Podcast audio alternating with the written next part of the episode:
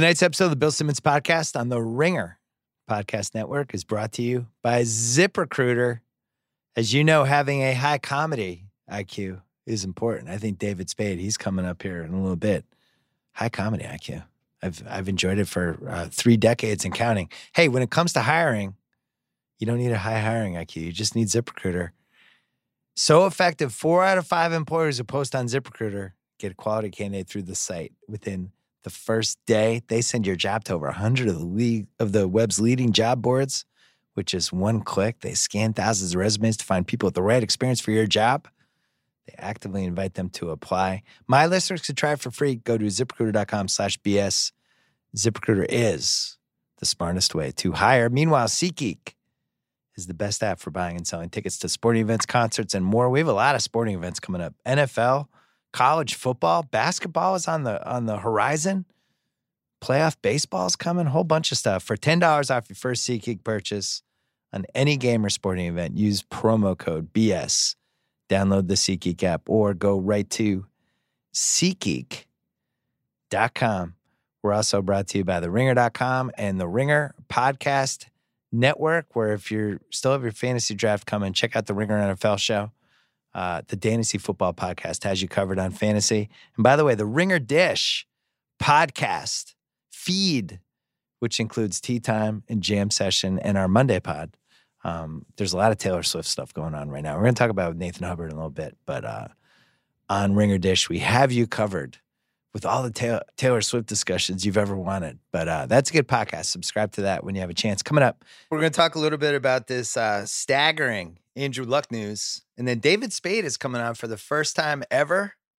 And then at the tail end, my buddy Nathan Hubbard's going to come on. We're going to talk about this new Taylor Swift album because he has some uh, some thoughts. So if you ever want to hear two guys in their late 40s talk about uh, Taylor Swift, hold on tight.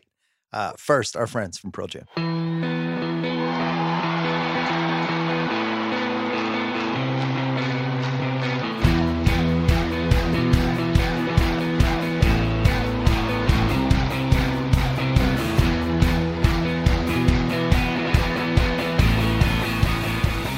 All right, we're taping this. It is Sunday morning. We had actually finished this podcast. And uh, as always with The Ringer, the biggest stories seem to happen on Saturday. Andrew Luck, out of nowhere, retiring from football.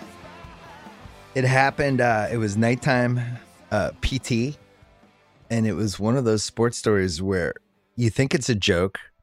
I saw the Schefter tweet. I thought for sure it was the person who pretends to be Adam Schefter. Do you know those weirdos out there that pretend to be Woj and Schefter? And then it started getting texts about it. And it had this sense of, wait a second, is this real? Where you just can't believe it. And I, I can only remember this happening a couple times in my life as a sports fan. I mean, the the most depressing version of this was when Magic announced that he had HIV, which happened. I was in college in 1991, and it was the same kind of reaction. Like, wait, this can't be real. Come on, um, this is obviously a much happier story in the sense that he's just retiring from football, but same kind of five minutes of just utter confusion and thinking like, well, wait a second, he's only 29. He's only played seven years. What's going on here? Um, and watching, watching the reactions to this stories over the last 14, 15 hours, I thought was really, really telling in a lot of ways just for where we are as sports fans in 2019. But I, I guess the first question there's still some stuff we don't understand with this story. So again, taping this Sunday, 10:30 PT AM. It's unclear how injured he was. And that seems to be a crucial missing piece of all of this because he packed it in. He he left the Colts, you know, two weeks before the season started. But it seems like this had been in the works for the last 10 days or so. And the explanation made sense to me. He was on this four year treadmill of just being hurt, recovering, rehab, being hurt, recovering, rehab, and his body wearing down, and him just kind of losing his joy for football and the whole process, which we've seen happen before. But nobody's ever been able to pinpoint what the injury was this time because it was obviously severe enough that he was like, fuck this. I'm not doing this again. But, you know, we've heard calf, we've heard ankle so I'm I'm assuming it was this injury that he would have just had to play in pain with for the entire season and rehab it and just not be 100%. Um, or it triggered something in his head where he was just like, I just don't want to do this anymore. Um, he had, he did this article interview with uh, Albert Breer a few weeks ago, and he said when he got hurt and he missed the whole season when he had the torn labrum, he said I put too much of my self worth directly into how I was performing in the football field, and then I wasn't on the football field. I felt quite empty. It was very unhealthy. First for me, second for the relationship with my now wife and my other relationships. The result has been the best thing that ever could have happened to me. It forced me to look in the mirror and do a character assessment, address the things I didn't like, and then the things I did like, and then get on the same page with the people I love and respect. And then later he says in the same interview, I'm certainly challenging myself to be a better quarterback than I've ever been. If I lose that motivation, then I think it's time to not play. I don't see how it would be fun. So he hit this point you read a quote like that and you're like, ah, oh, that's somebody who's not going to play till he's 42 like Tom Brady. You don't think he's just going to call quits when he's 29, but you think about in the 21st century how much has changed about how we treat a story like this. You know, I was thinking about this last night when the video of the fans booing him at halftime at the Colts game.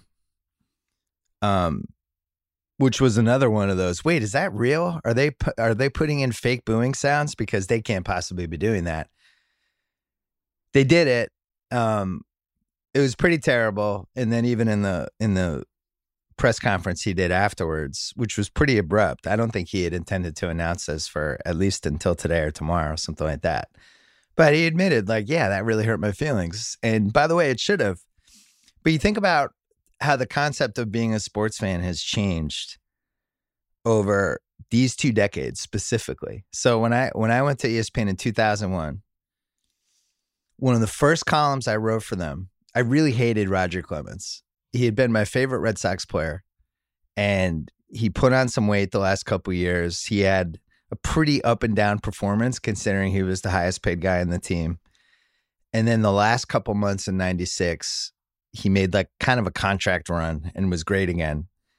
And you know, he wasn't in great shape for him. He'd kind of let us down. He'd let us down in the playoffs. And this was just a different time when you when you just looked at athletes solely based on is this guy winning or losing for me? And that's it. You didn't think of them as people. You didn't think of them as um, having feelings like you did. They were just these props in this whole sports fan game that everybody was playing. And I wrote this column in 2001 because he went to Toronto. He got in awesome shape. He won two straight Cy Young awards, which really, really bugged the Red Sox fans. And then he went to the Yankees, which was even worse. And we were like, fuck this guy. Um, in 2001, I think my second or third column for ESPN.com was called Is Roger Clemens the Antichrist?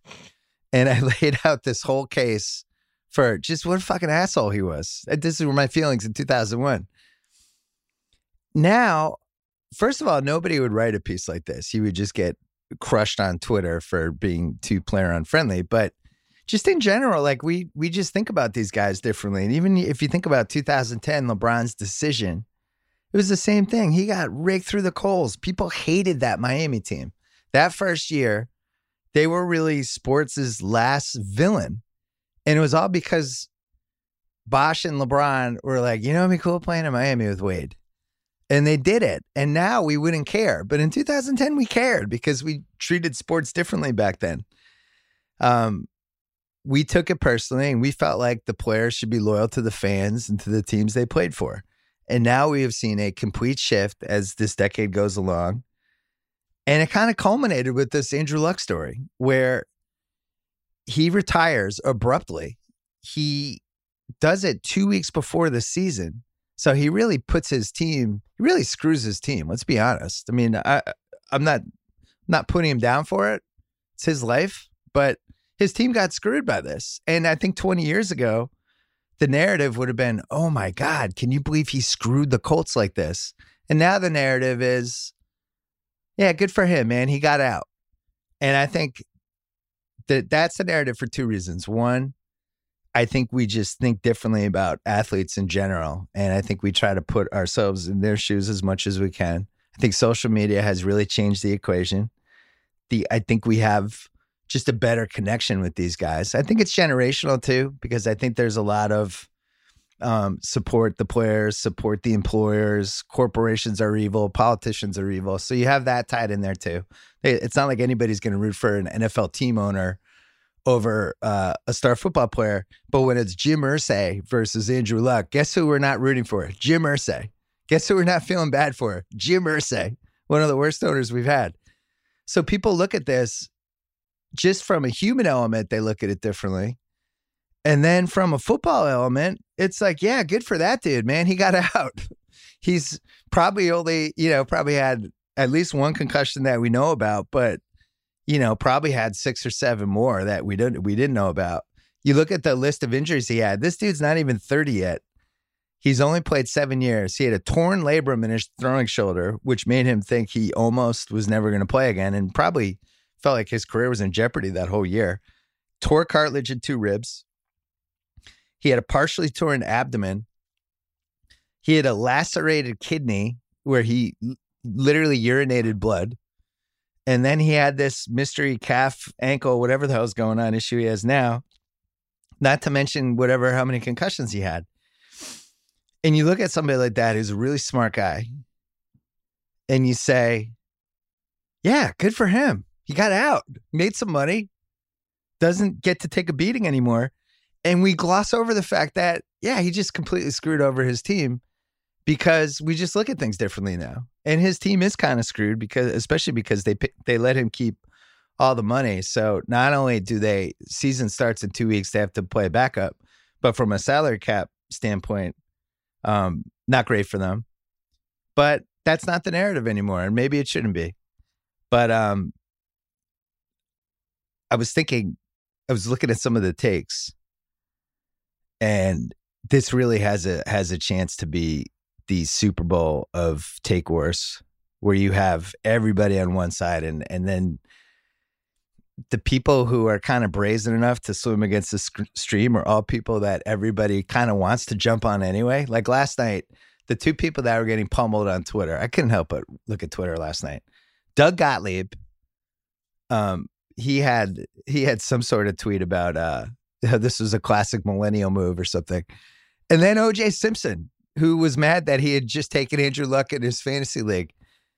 And people were furious and they're going nuts. And it's like, this is what social media has become. It's everybody just kind of prowling around like Charles Bronson, waiting for somebody to screw up. And then they get all upset about it. You're getting upset at Doug Gottlieb and OJ Simpson.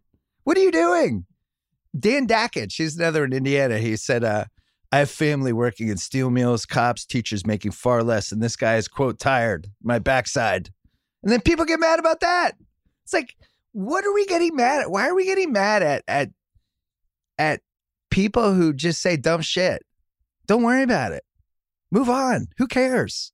This has become our country in 2018. Everybody just pre- just kind of on hold, wait, you just oh please can somebody say something dumb? I want i want to freak out. We talked about uh i did half baked ideas with Kevin Wildes on uh last monday and i had a half baked idea for a pandering uh fantasy league where it's just on social media you just pander. And that, i mean we're this is the pandering playoffs right now this andrew luck thing. Everybody just just going overboard to talk about how how great it is that you know he took control of his life and all that. I, I just think whatever, man. He retired. He's a football player. This this, this can mean something big picture, which I think the, from a big picture standpoint means what I just said. But you know, to, to get this emotional and upset about it, to get like furious at the Indianapolis fans. Come on, have you been to Indianapolis? This is this is all they care about is the Colts. Of course, they were going to react badly. This is sports. People act badly. Um, so anyway, I the whole saga, and I'm sure it's going to keep going. I just look forward to how bad the takes are going to get, and I'm sure, I'm sure things are going to escalate. And I'm sure on Monday you have these sports talk shows. Everybody's looking for their angle. The twenty, the twenty four seven, the radio hosts, uh, the talking head TV shows. There are going to be people that go really hard at Andrew Luck and there are also going to be people really hoping and waiting for this so they can get really upset about it because that's what we do now. I'd like to have a rational conversation about Andrew Luck for a second. I can't remember somebody's career where a guy was better, but the legacy he's going to leave, he never really had his one moment. You know, usually with quarterbacks, they have that one season and you go, oh, yeah, oh, that season. You know, like the Kurt Warner 99 season or like Brady 07, uh, the Drew Brees 09 season, pick three Manning seasons uh, all these guys, all the great ones, Rodgers when he went 15 and 1 that year, all the great ones have that one season where they just lay the smackdown.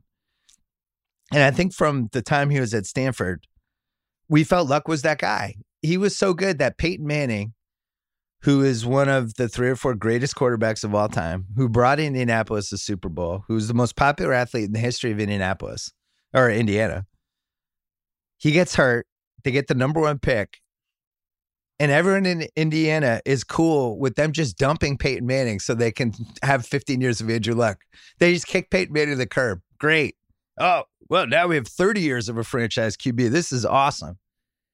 That's how good Andrew Luck was, you know? And now I look at like what his stats were 53 and 33 in the regular season. He was four and four in the playoffs. All four playoff losses were blowouts. He was 0 6 against the Patriots, got outscored 261 to 124. It was four regular season games, two playoff games.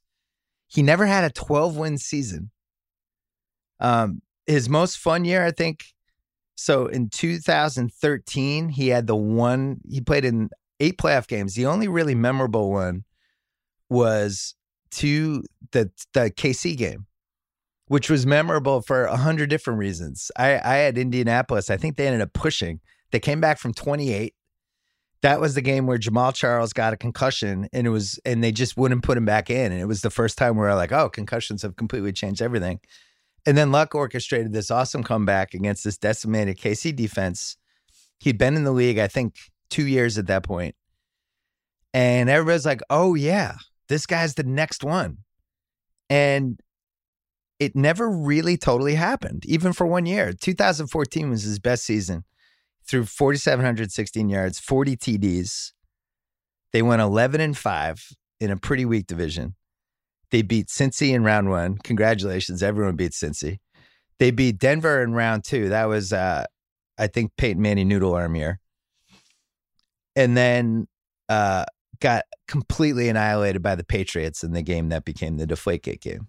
And that was his one signature season. It's kind of a bummer. He never had the one, oh, yeah, that was the luck season, which I think if you, when he was coming to the league, you would have bet any amount of money he was going to have a season like that. He was going to have his, you know, 09 Drew Brees season.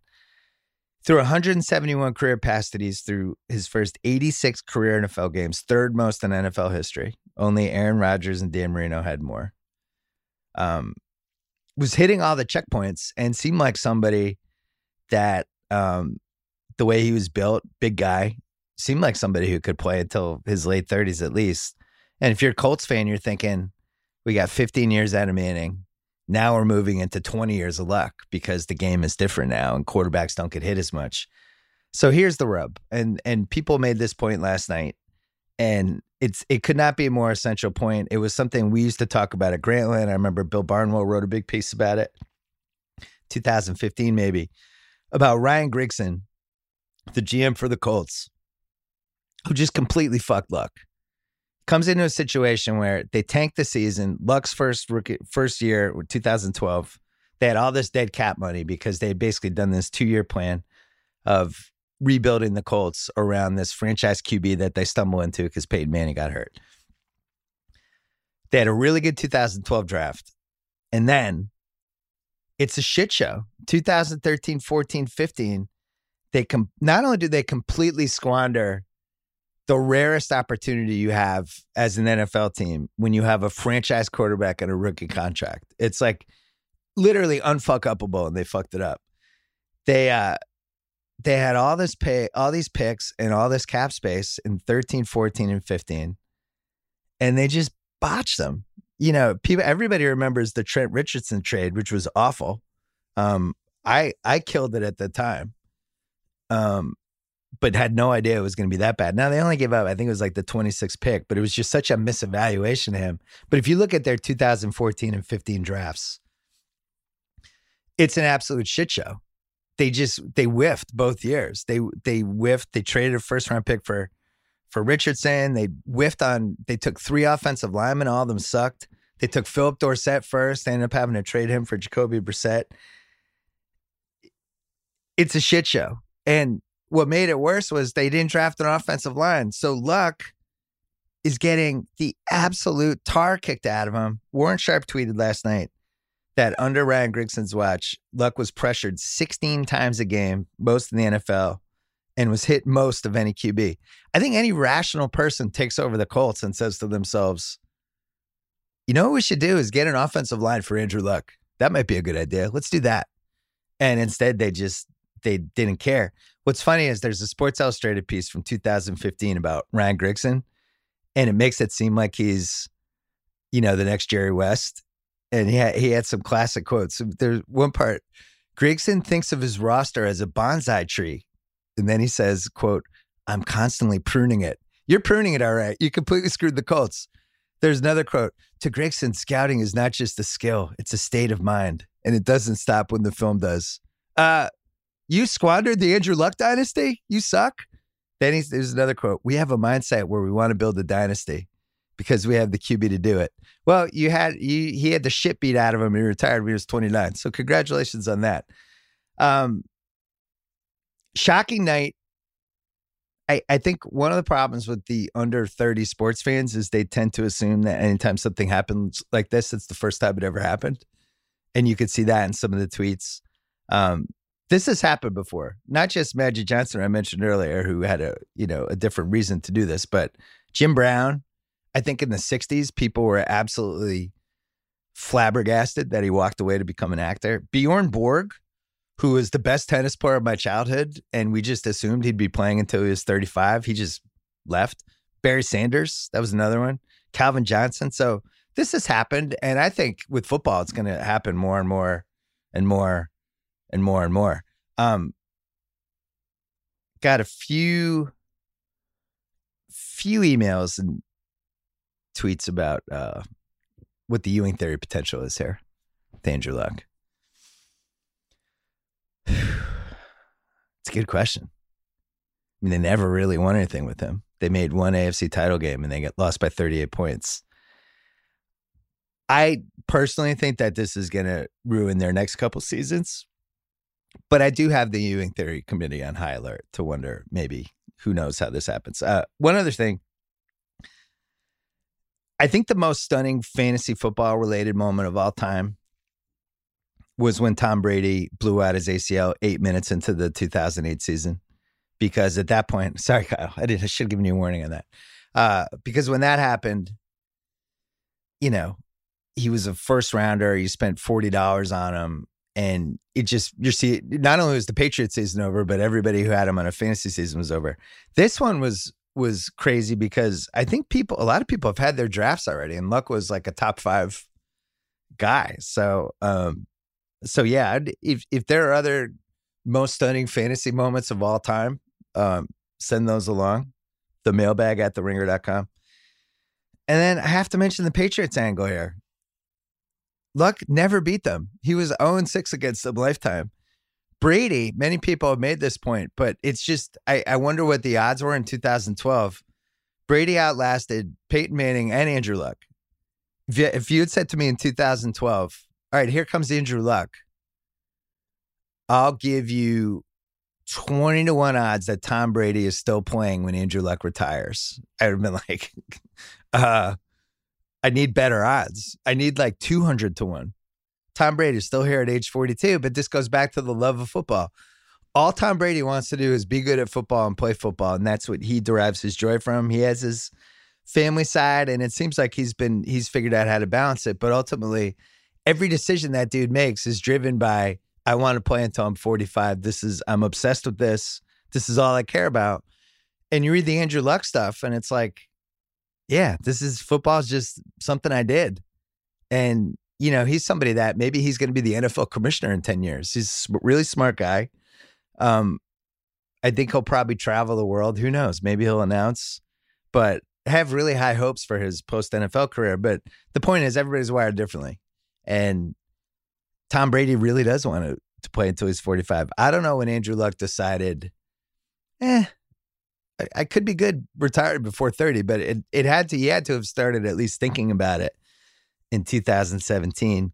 Um, I do wonder the Josh McDaniels thing, I do wonder about with this, where it seemed like he was going to take the Colts job and something happened.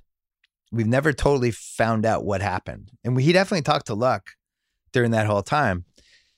And I wonder, um, did he see, did he hear something he didn't like? Did, was there information passed along that made him think like, man, I don't know if this guy wants to be playing four years from now. I always thought he thought Luck was more injured than he was, but obviously not because Luck was really good last year. So he he saw something in there. Anyway, uh, as I'm doing this podcast, there's a tweet. He, I'm telling you, we are headed toward. This is going to be the Super Bowl of of of takes. Don Don Van Natta tweeted just now, if this was a Hollywood movie, Andrew Luck would suddenly change his mind and play after a kindly angel let Colin Kaepernick secretly inhabit Luck's injury riddled body and win the Super Bowl for the Colts' unknowing fans. Quote, once upon a time in Indy. I don't even know what that means. I really look forward to the next five days it takes. Um, we should mention, I guess, the uh, the Super Bowl odds really quickly. I can't find six AFC playoff teams. So we're going to talk about this with Sal. Sal's coming in. We're doing AFC over unders in a couple days, and I've really started to do my homework. I've already mentioned how much uh, I like the Steelers as, you know, a, a Ewing theory team slash, um, just I I think people are counting them out too early. The infrastructure of that team is pretty strong. Right now, the AFC odds: KC is plus three fifty, Pats are plus three fifty just for the record, I'm personally insulted. The Pats don't have the best days. Kyle, how many Super Bowls do we have to win? Seven. It's we already beat the Chiefs. I know. How dare they? Well, you guys are dumb. The Pats should be the favorites. Cleveland is third at plus six fifty. Steelers are eight to one. Chargers are nine to one. And the Texans are fifteen to one. The Texans just spent the last few days, according to Mike Lombardi, trying shopping uh Clowney around because they need a left tackle desperately. You Baltimore there at 20 to 1. Denver at 35 to 1. Colts are now 35 to 1. Tennessee 35 to 1. Jets 40 to 1. Raiders 50 to 1. Bills 60 to 1. Bengals 60 to 1. And the Dolphins are 150 to 1. You can cross off those last couple. That's all odds to win the AFC championship at gunpoint, the only three teams I feel comfortable about that I just mentioned are the Chiefs, the Patriots, and the Steelers. I know the Browns, they're getting a ton of hype. Look, man, we don't know anything about their coach. We don't know anything about their offensive line. We and we have no indication that they're going to handle being a signature team well at all. I don't think they're a sure thing in the least. Chargers, Gordon, who knows when he comes back. Good little Justin Jackson fantasy sleeper for you, Kyle. Dude, I got a draft in five minutes. I'm gonna put him on the queue. Yeah, I got to wrap this up. Kyle's got a draft. Don't take Andrew Luck. I'm not gonna. Um, the Texans. Ugh. The Jaguars. Nick Foles. He's already sold his soul for a Super Bowl. He's gonna win ten games with the Jaguars. I don't know. I don't know where we're finding six AFC title teams. And I thought the Colts might have a chance to uh to be one of them. But anyway, so keep an eye on all the takes over the next couple days and keep an eye on the big picture narrative here, which I think is going to be a generational thing with um you, you, watch what happens. um good luck to Andrew Luck. I'm gonna uh, I'm gonna bring Andrew the Giant back one last time when we do AFC over unders, and then he's gonna retire as well. I know it's I know it's gonna be emotional for all the BS podcast listeners. And uh and that's it. Um, Colts fans, you know I've never liked you. Booing Andrew Luck was terrible. Um, I'm trying to put myself in your shoes and and and try to understand why you thought that was a good idea. Sports, we all get bent out of shape. I'm the same guy who wrote the Roger Clemens is the Antichrist column in 2001, but in 2019, man, that was that was a tough look. You're gonna have to really make up for that one. Like, and Andrew Luck says he's gonna live in Indianapolis. I think that you might have single handedly swayed him. Come come to California, Andrew Luck.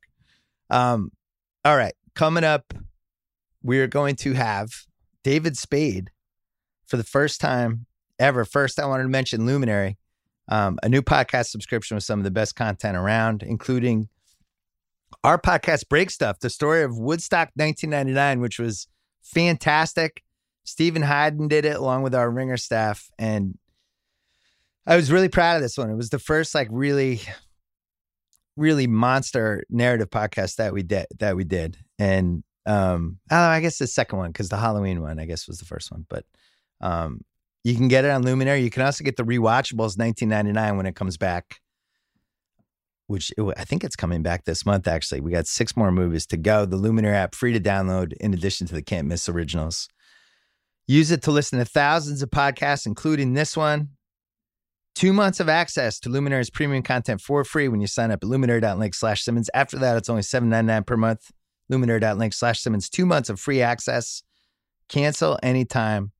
Terms do apply. All right, here's David Spade. We taped this on Friday afternoon. All right, we're taping this on a Friday. I'm not sure when it's running. David Spade is here. We've somehow never done this. You have a new show. Comedy I've never Central. done this with you. Yeah, you've never Yeah. done this. You've done lots of podcasts though. I haven't done that many. Really? Yeah. Are you picky? I've probably done about three. Yeah.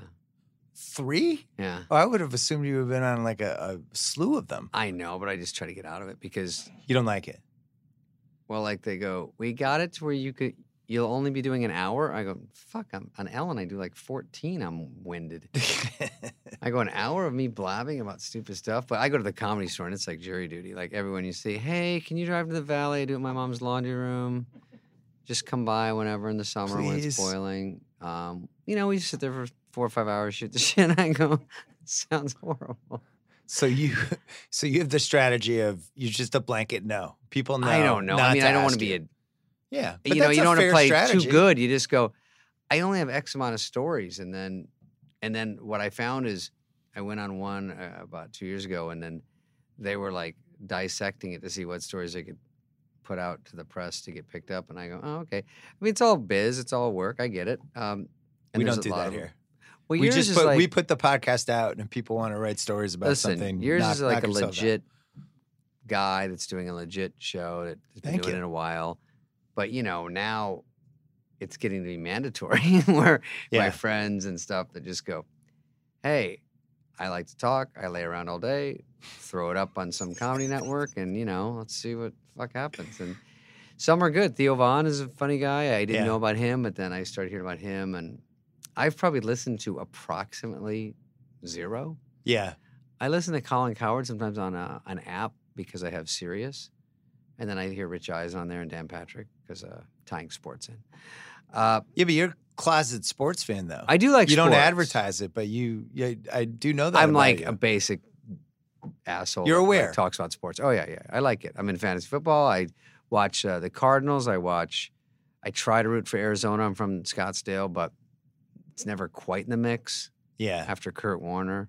When yeah. he- They had like one glory year. when he took that hit on that freebie play, I was like, I, I hated that so much because he was like, I don't know if I'm going to retire. He goes, you know what? I'm retiring. Fuck this. Like that guy, that was, you know, sports. That was a little unfair, right? I mean, it was Yeah. fair, but it was like, do you really need to end his career and just say they love getting a QB when they get a shot? I guess. Arizona is such a weird sports city because Phoenix, Scottsdale, and Glendale are all nowhere near each other, They're all, yeah. and, they're you all- don't realize that until totally you go to like a Super. Bowl or you go to the. It's like, oh, I'm here. I'm staying over there, and it's like, oh, that's really far away.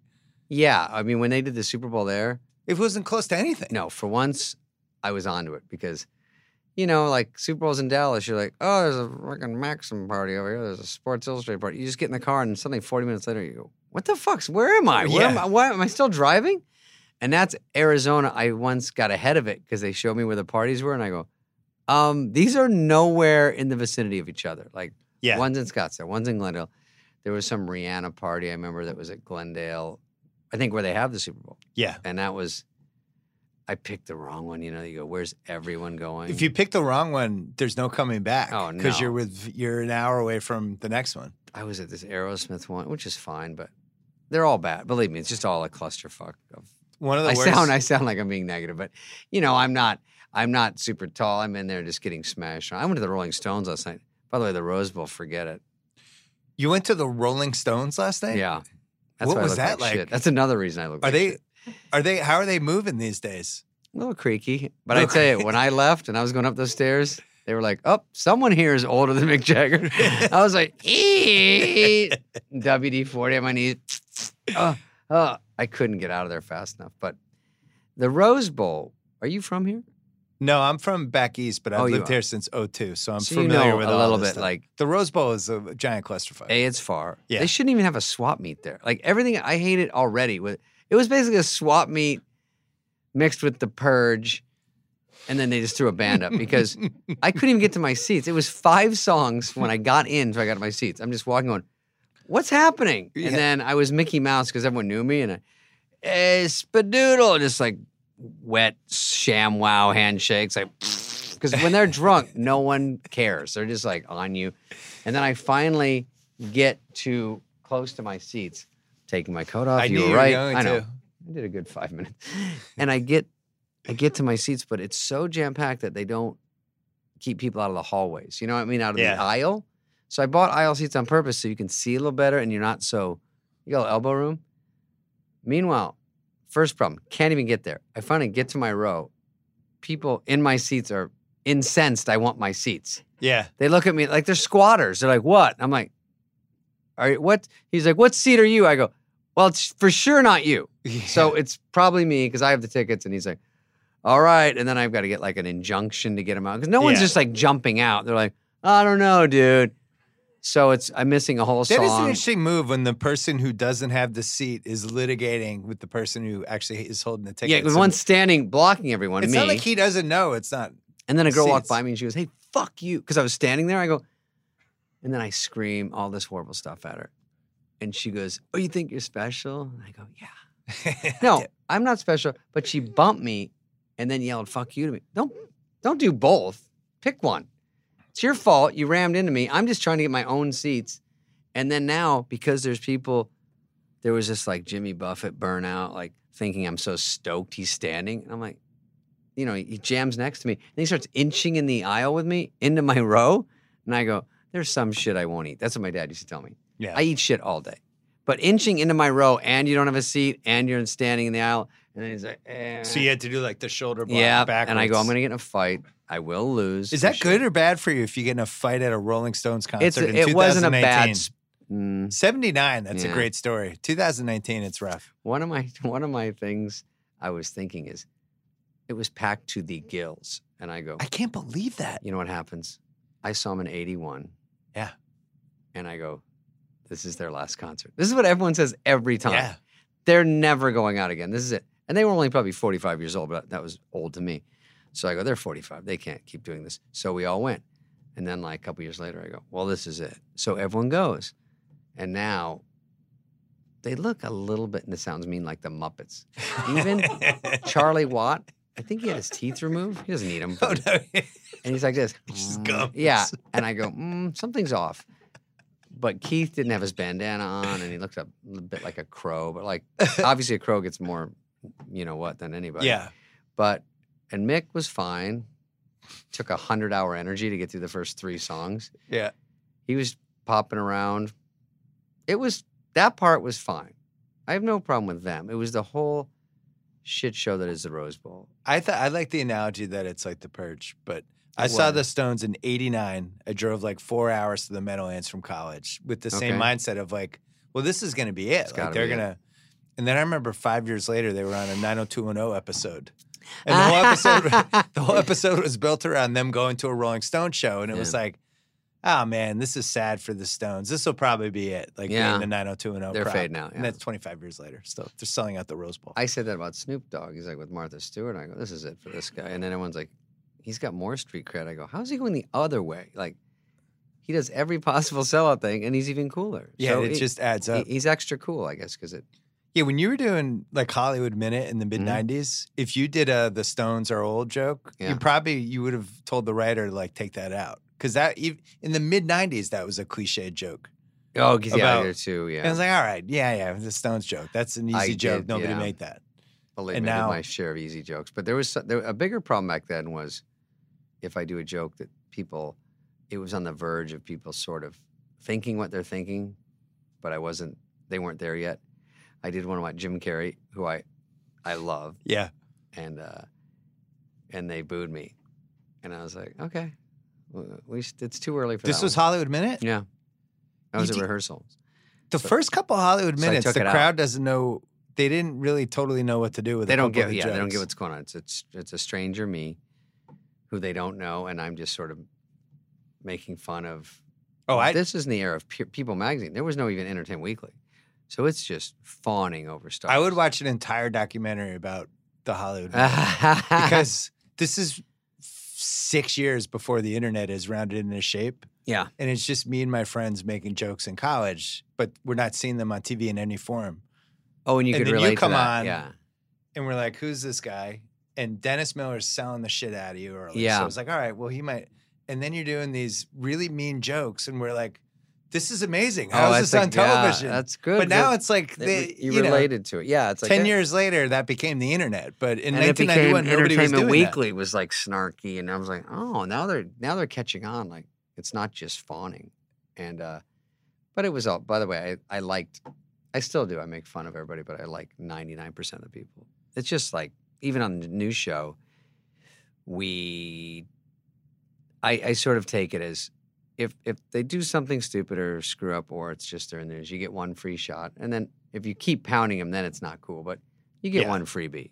And I think everyone knows that. Well, you've also you've been around long enough now that you're in kind of that that zone. Like, Yeah, yeah. Where I'm in the people they get they get what you do. They know it's not personal, and you make fun of everybody. Every it's Right. equal opportunity teasing. and they make fun of me, and I hate it. But you take I do hate it. I don't. Yeah, I, I drop all the rules. I go, wait, what the fuck's going on? Hey, wait. But yeah, because I don't want to. I don't like to take it this way. But you know, How did you sell Lorne Michaels on even doing that idea? Because he was so celebrity friendly, and that was right during his time when he really started a little starfucker. sometimes he would say it. Uh, I'd read it, read through, and I would sit the way the placement was. You might have seen photos. It's like Lorne at the top, Yeah. in a long table. So the first, it's Lorne, and to his right is a host, the host. Then it's me, and then it's like blah blah blah. Farley was down here, Sandler was over there. Rock was sort of closer to me up here. And, and then the next layer is writers, and then it's all crew. Anyone who has to do anything with graphics, like a set design, when they read a sketch, okay, we're gonna need this. Everyone's just trying to get ahead of it. Yeah. 45 sketches, you know, nine get on the show. So you're reading them. But when I would read Hollywood Minute, sometimes like a Paul Simon joke would be in there or something. And he'd go, I don't think you need it. Maybe next week. I don't think, feels like it's just a little bit off. Like, I go, okay. That was code. So you would you put stuff in knowing that he would be mad because then you could get the Oh, other oh, stuff in? what I'm- that was my that's- old that ESPN column trick. That someone said that yesterday. You put a s- You put an three extra jokes fuck, in. Yeah. Yeah. So they go, okay, I took that out. Yeah. Come on, man. I wasn't that smart. I was just treading water. You know, Bob Odenkirk, Yeah. uh, he's pretty much the one that gave me the idea because we were at the writer's room waiting for the meeting to start, and I was reading magazines and just shitting on them out loud. Yeah. Just making fun of everyone on every page. Like it was like a roast, you know. So you're like that guy. He goes, Why don't you do something like that? He goes, Nobody's doing that. And I go, It's a little rough. He goes, Yeah, sure. So we tried to figure out how to do it as a sketch or this turned into that. And, uh, and then Lorne liked it. I don't know why Lorne liked it right away. And I was on the verge of getting fired every year. I was only, Rob Schneider done Cop Machine. We were feature players Yeah. and we were buddies. And then he blew by me in a rocket ship. Once he got Cop Machine, they made him a cast member. And we came back from the summer. He was a cast member, and they kept telling my manager, "I don't know if we're going to keep him. We'll let him come back as a feature player again." So, not only am I, I'm not, I was in no Ezekiel Elliott. I was just, I had no power. I was just saying. They kept telling me, "Well, you're just lucky to be there." So forget asking. You're for like the special teams guy. more gunner. money. Yeah. I was just, I was like, I was on the practice squad basically, just getting paid to hang around and hopefully they'd throw me in. And then that was like two and a half years of that. Then I get Hollywood Minute, and Lorne goes, maybe, and, like, and it was pretty funny. And then the Monday meeting after, we're all there. I'm getting ignored, and then they go, he goes, David, maybe Hollywood Minute this week. I go, huh, Oh. me? I go, fuck you. And then I did it, and then like two weeks later, another one maybe. He goes, I think that's your voice. I think that's good for you. I go, yeah, because I turned into be kind of like a Bill Murray-ish. Um, I wouldn't say that with a lot of padding around it, meaning Yeah. he's the prototype of for someone I would look up to and say he's always kind of himself in his parts, and he doesn't really disappear. So I looked up to that to say, I guess that's more what I am, only because I'm not De Niro, like Dana doing 90 characters. You know, I would do characters and stuff, but it was Lorne was like, mm. yeah, he didn't love it. He would say, just play yourself, and you know, it's not really the show to just play yourself. So I got a lot out of SNL more than I probably should have because Adam was great at doing characters, Rob was doing stuff. They all do voices and they love that stuff. Yeah. And Farley, you could throw him in anything. And you know, Phil Hartman, everyone was just like disappeared, Dana Carvey. Dennis just did the news. And then he slowly just faded out of sketches.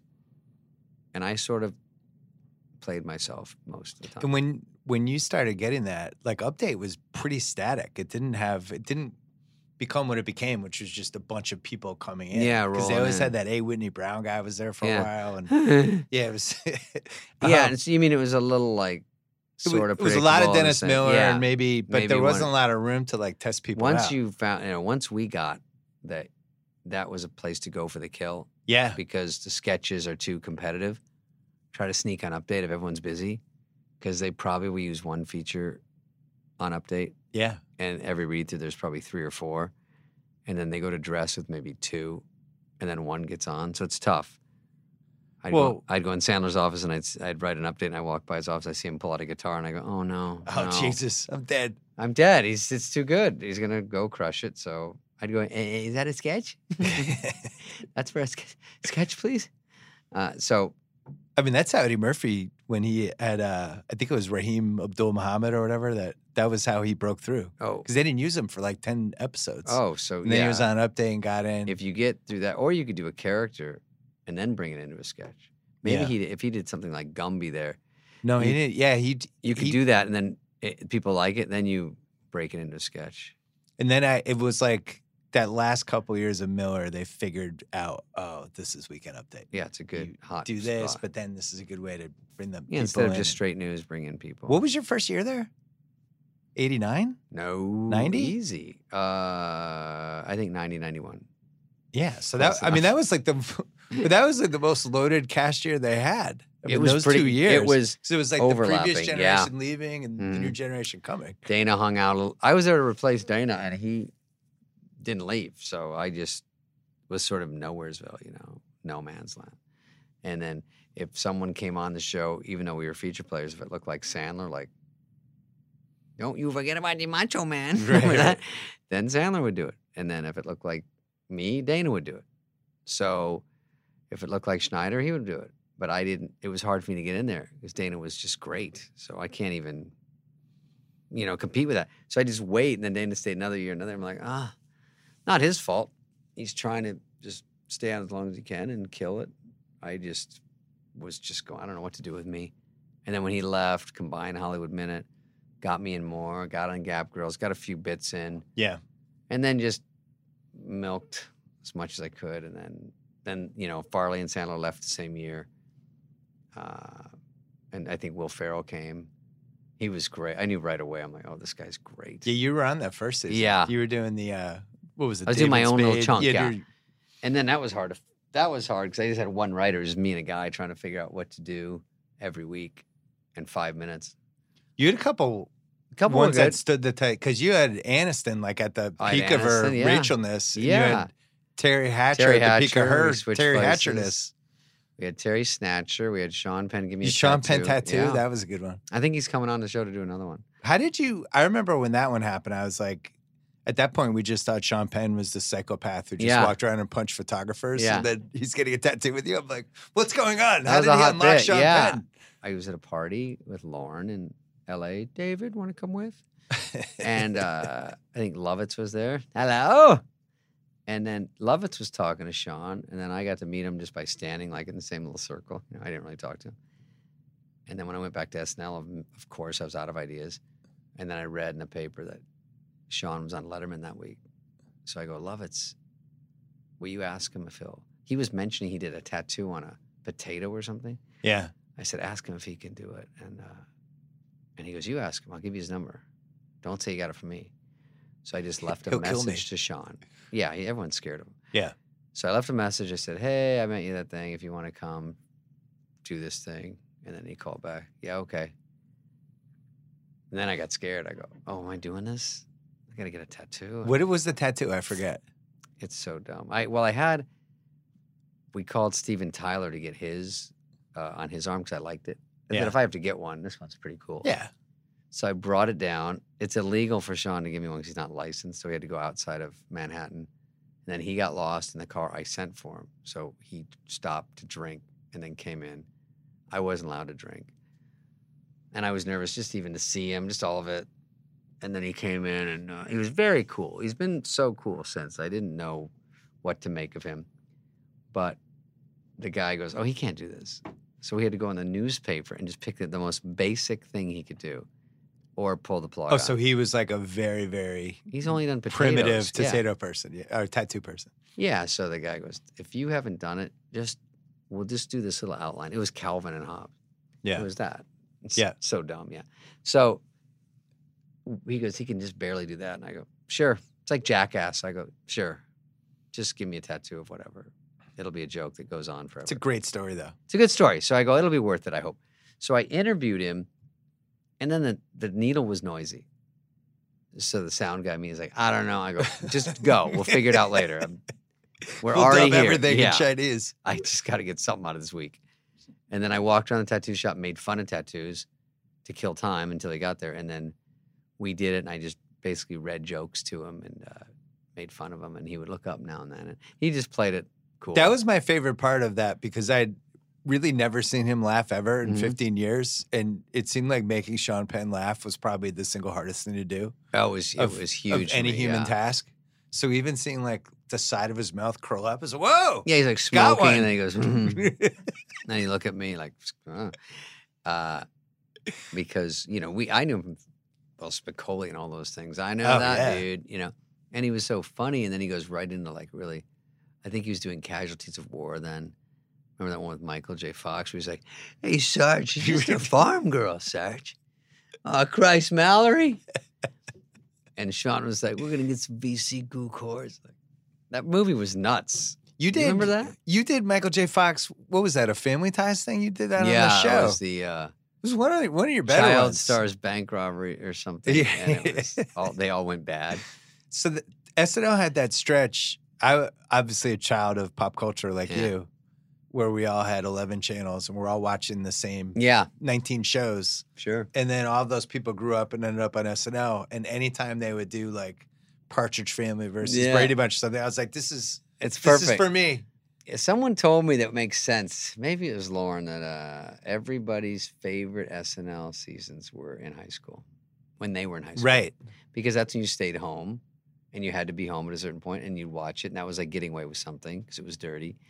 And then in college, you're so fucked up you don't even watch really as much anymore. And then after that, you're just We were taping it. We had I had uh I don't know how I guess the last two years we had um a VHS thingy, VCR. yeah.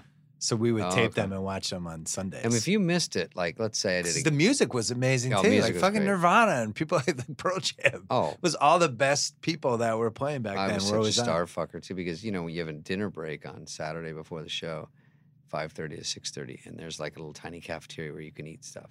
Yeah. So you can eat or watch the music. The rehearsal. And Yeah. so I would usually do the first half, watch the music, and then just go eat. But then they would come eat. So I sat with Nirvana both times they were there and uh, just sort of kissed their ass, talked to them. They were blowing up, but it was, you know, it's not like legendary like it is now. But I remember the second time they were on it, it was significant. Yeah. The first time it was like, oh, they're having these guys on cool. Second time it was like, whoa. It was so big, yeah. and back. Even when uh, the second time Pearl Jam was on, I was saying, "You guys should do a live," and they were like, "We did last time, dumb shit." I go, "Oh, you did?" I wasn't really paying attention because I didn't know who they were the first time. Yeah. They were always getting They were early that time. Yeah, because one week we'd have Hot House Flowers, and then they wouldn't blow up. You know, they were trying to gamble. They'd get get on someone early, like Nirvana or Pearl Jam. So you have to book them, make sure you're really rolling the dice. They're gonna blow up. My favorite ever, and I've written about this because there's no copies online, was the Crash Test Dummies were on. Oh that, yeah, And they sang that mm-mm Yeah. song. But the guy is like, I don't know what's going on with him, whether he was like had severe stage fright or he was just zonked out or whatever. And he's just making these crazy faces the whole time. And it was on the internet for like oh, and they did. They, two did they weeks. rerun it? and then or it's not? gone. Now, so I've been just dying for that to Once reappear. There was a But he's kinda like- who maybe Right. he had some sort of like Tourette's or something. I don't know, but he keeps like kind of nodding at his bands and having these weird. It's the Was that when I strangest was five. there? I think, I it, was it when I was. was there. was well, they had like when else would they have been on? It would have been like 93, 94.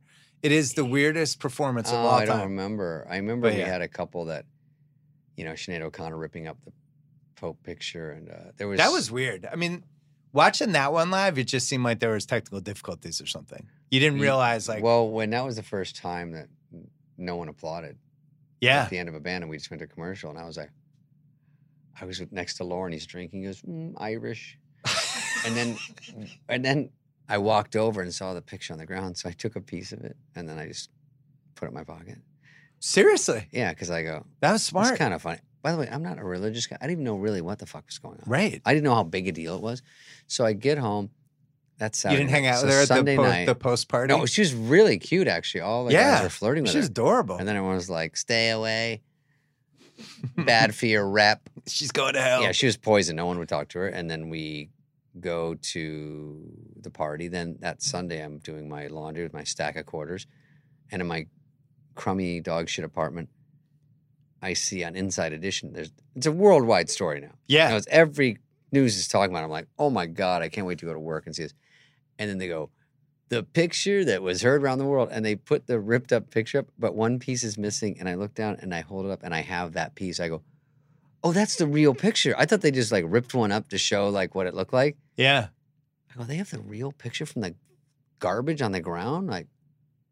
And so the next day, of course, I went to work, and of course, I was telling like Adam and those guys, I got a piece of fiction. they're like, cool, cool. And then eh, Lorne wants to see you. I go, Huh? so I go into his uh, Kenny Aymong, who's a great guy that works there, and and he had two security guys. Spade, do you have anything we should know about? Know. I'm lying immediately. Know. And uh, they go, they heard you took the picture. Someone sold it to Inside Edition. And I go, oh, I don't know. Yeah. What picture? I played too dumb. Who was on the show last week? And then uh, I said, I do have, I had it on me. and so I gave it to him. He goes, we'll take that. And I was like, uh, meanwhile, they, they kept it. Instead of me keeping it, they kept it. he probably like framed it, put in like a Hampton. They Hamptons found the house. stagehand who did it. So stagehand sold it. Yeah. Wow. Savvy. Yeah. I 10 grand. Trying to think if that's worth it for Inside Edition. I guess get a segment out of it. I know it was big, but you know, if they kept, there's a mosquito in here. If they kept it, oh, I got him. Oh, no. Gross. Gross. Malaria, malaria. I feel it sinking in my veins. Got him? Fucking fades quick. Hey, let's talk about LaCroix. Sparkling water gives health conscious consumers refreshment flavor and sparkle with an innocent twist of zero calories, zero sweeteners, and zero sodium. All of LaCroix's flavors, including the newly introduced hibiscus, are derived from natural sources with natural fruit essences. Each product is whole 30, non GMO, produced without a BPI liner, everything made in LaCroix's own facilities to maintain control over the process ingredients and water. They have flavors. I know these flavors because my kids drink these things like they're going out of style. Coconut is a favorite in my house. Uh, the key, the I'm sorry, the tangerine is a favorite. The peach pear is a flavor is a favorite. Cran-Raspberry. They also have the pure, which is one my son drinks because he's you know he's a pure kind of guy. They've also included six bold LaCroix Curate flavors, including Pina Fraise, which is pineapple strawberry. I haven't had that one yet. I'm trying that. Uh, they've also added new flavors to the Nicola theme, including coconut cola, Cubana, coffee, uh, exotica. God, they're really testing me here with all these flavors, all of which contain no caffeine or alcohol, only naturally essence flavor. Um, they sent us a whole bunch, and and uh, the staff was just taking off with them left and right. Thank God I have some at my house. Um, it is honestly the favorite um, the favorite drink of the Simmons family.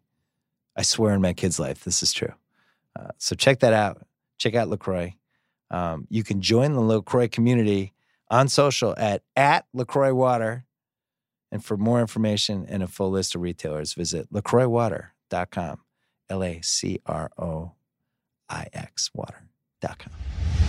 Why were you guys so close? Because it usually seems like the SNL cast, they stay together and then they scatter after the show and they don't stay in touch. But you had, Well, it was like this weird, it was almost like you guys were college dates like we're still living in a close. house. Yeah, that's that's a miracle. I.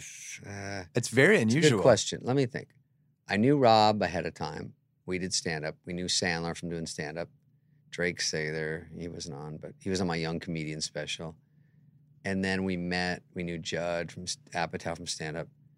And then we, and then me and Rob got the show. Then we put in a word for Adam. He got on the show. Wasn't because of us, but he that was good Yeah. that he got on. So we all knew each other. So you sort of gravitate to each other. Farley and I, Farley just seems like everyone he just to yeah, everyone just likes him. So and we shared an office, so we just would screw around. But we got along great. So so that was And then Chris Rock. and Chris Rock. I just was nice to him because I heard he's a great stand up, and he's always like Spade. You were the first guy that was nice to me.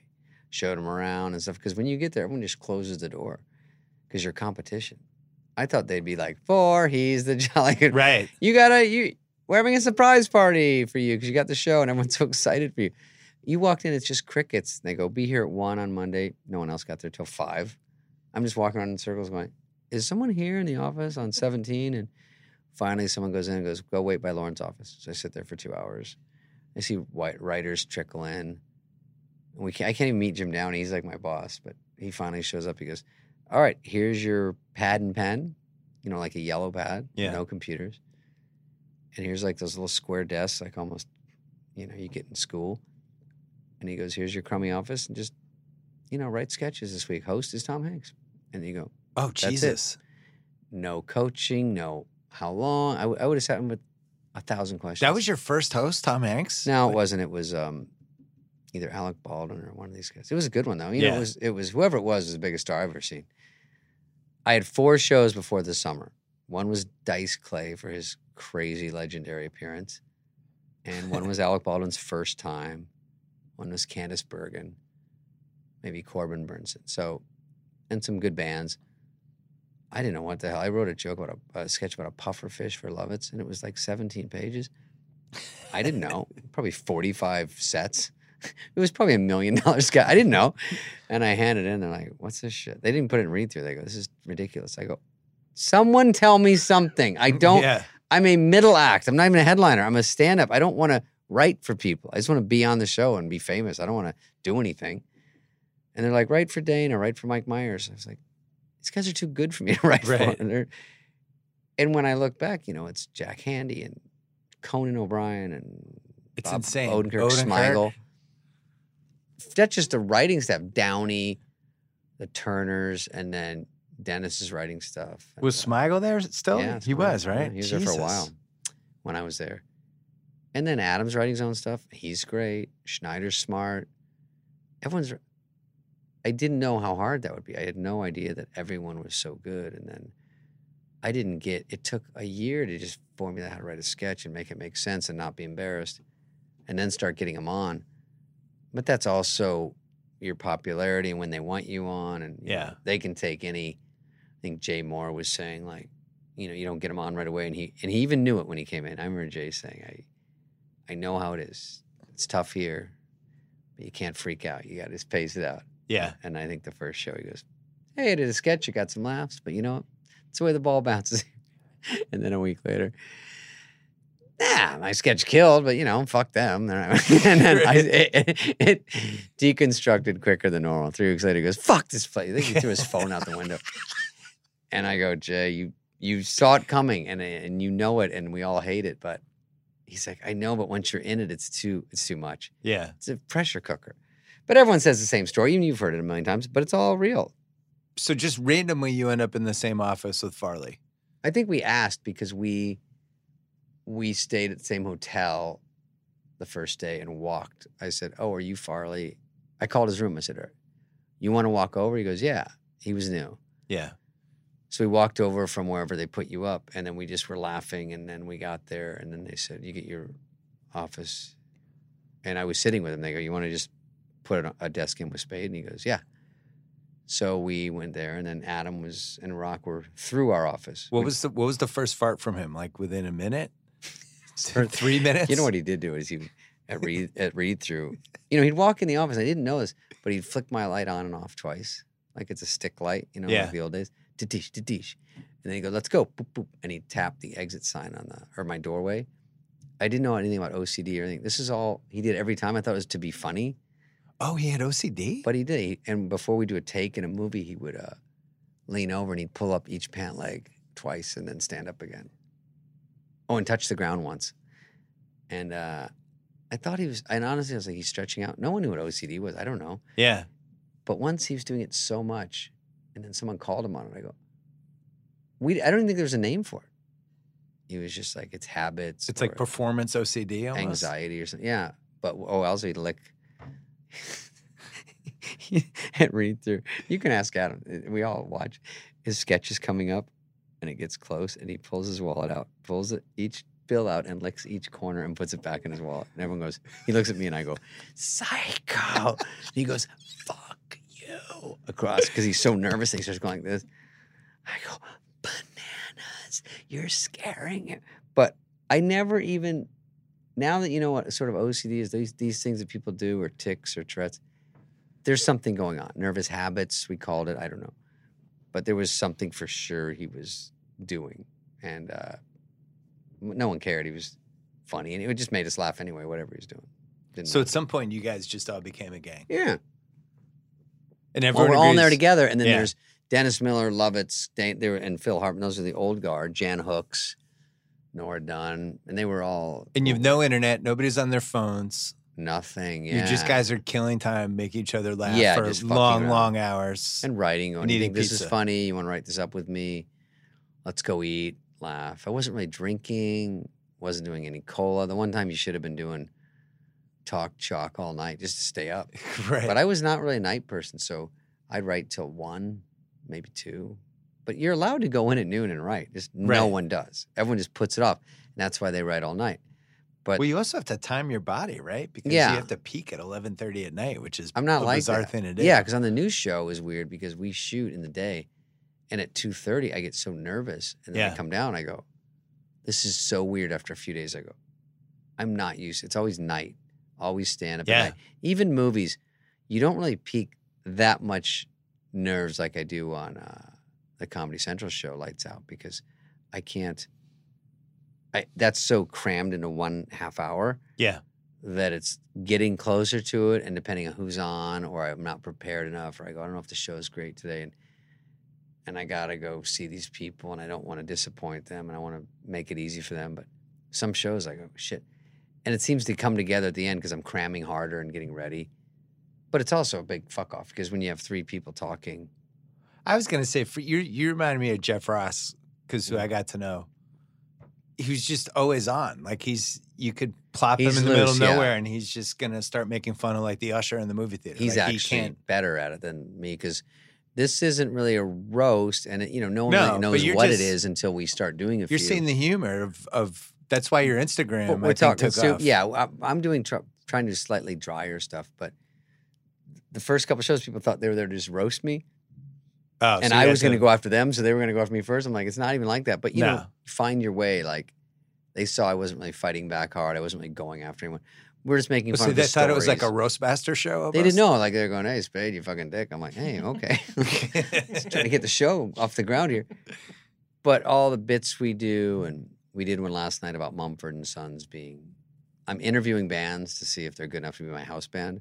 So we interviewed Rascal Flatts, good idea. Mumford and Sons. It's always like really good bands. Yeah, And then I, I'm on the fence about them. So I just so Mumford and Sons. I go, you look like you're kind of like an Aerosmith with allergies. And then all I do is sit there and make fun of him and look at my list of questions and go blah blah blah. Mumford and Sons sound like a vacuum cleaner repair store in the valley that's going out of business. And they just stare at me. And then basically I just do jokes about them and then go, I don't know, I'll let you know. And then I leave and uh and last night when we aired it, luckily when we came back as a bumper, we used them laughing at one of my jokes because they were like, We're not supposed to laugh, right? Just to show that they are in on it. and Right, it right, is right. just fun because I wasn't there to make them look bad or anything. They were nice. What'd you want to accomplish with the show? I was I was surprised, but also happy that you decided Oh, to do it. I think because my last I'm sure you'd had offers before to do right different types of things. it it was a combination of my last movies were out of town. I started to get burned out on the travel because my stand up's out of town. Then the movie's out of town. So you go to Boston, it's raining every day. You know, morning one. Yeah.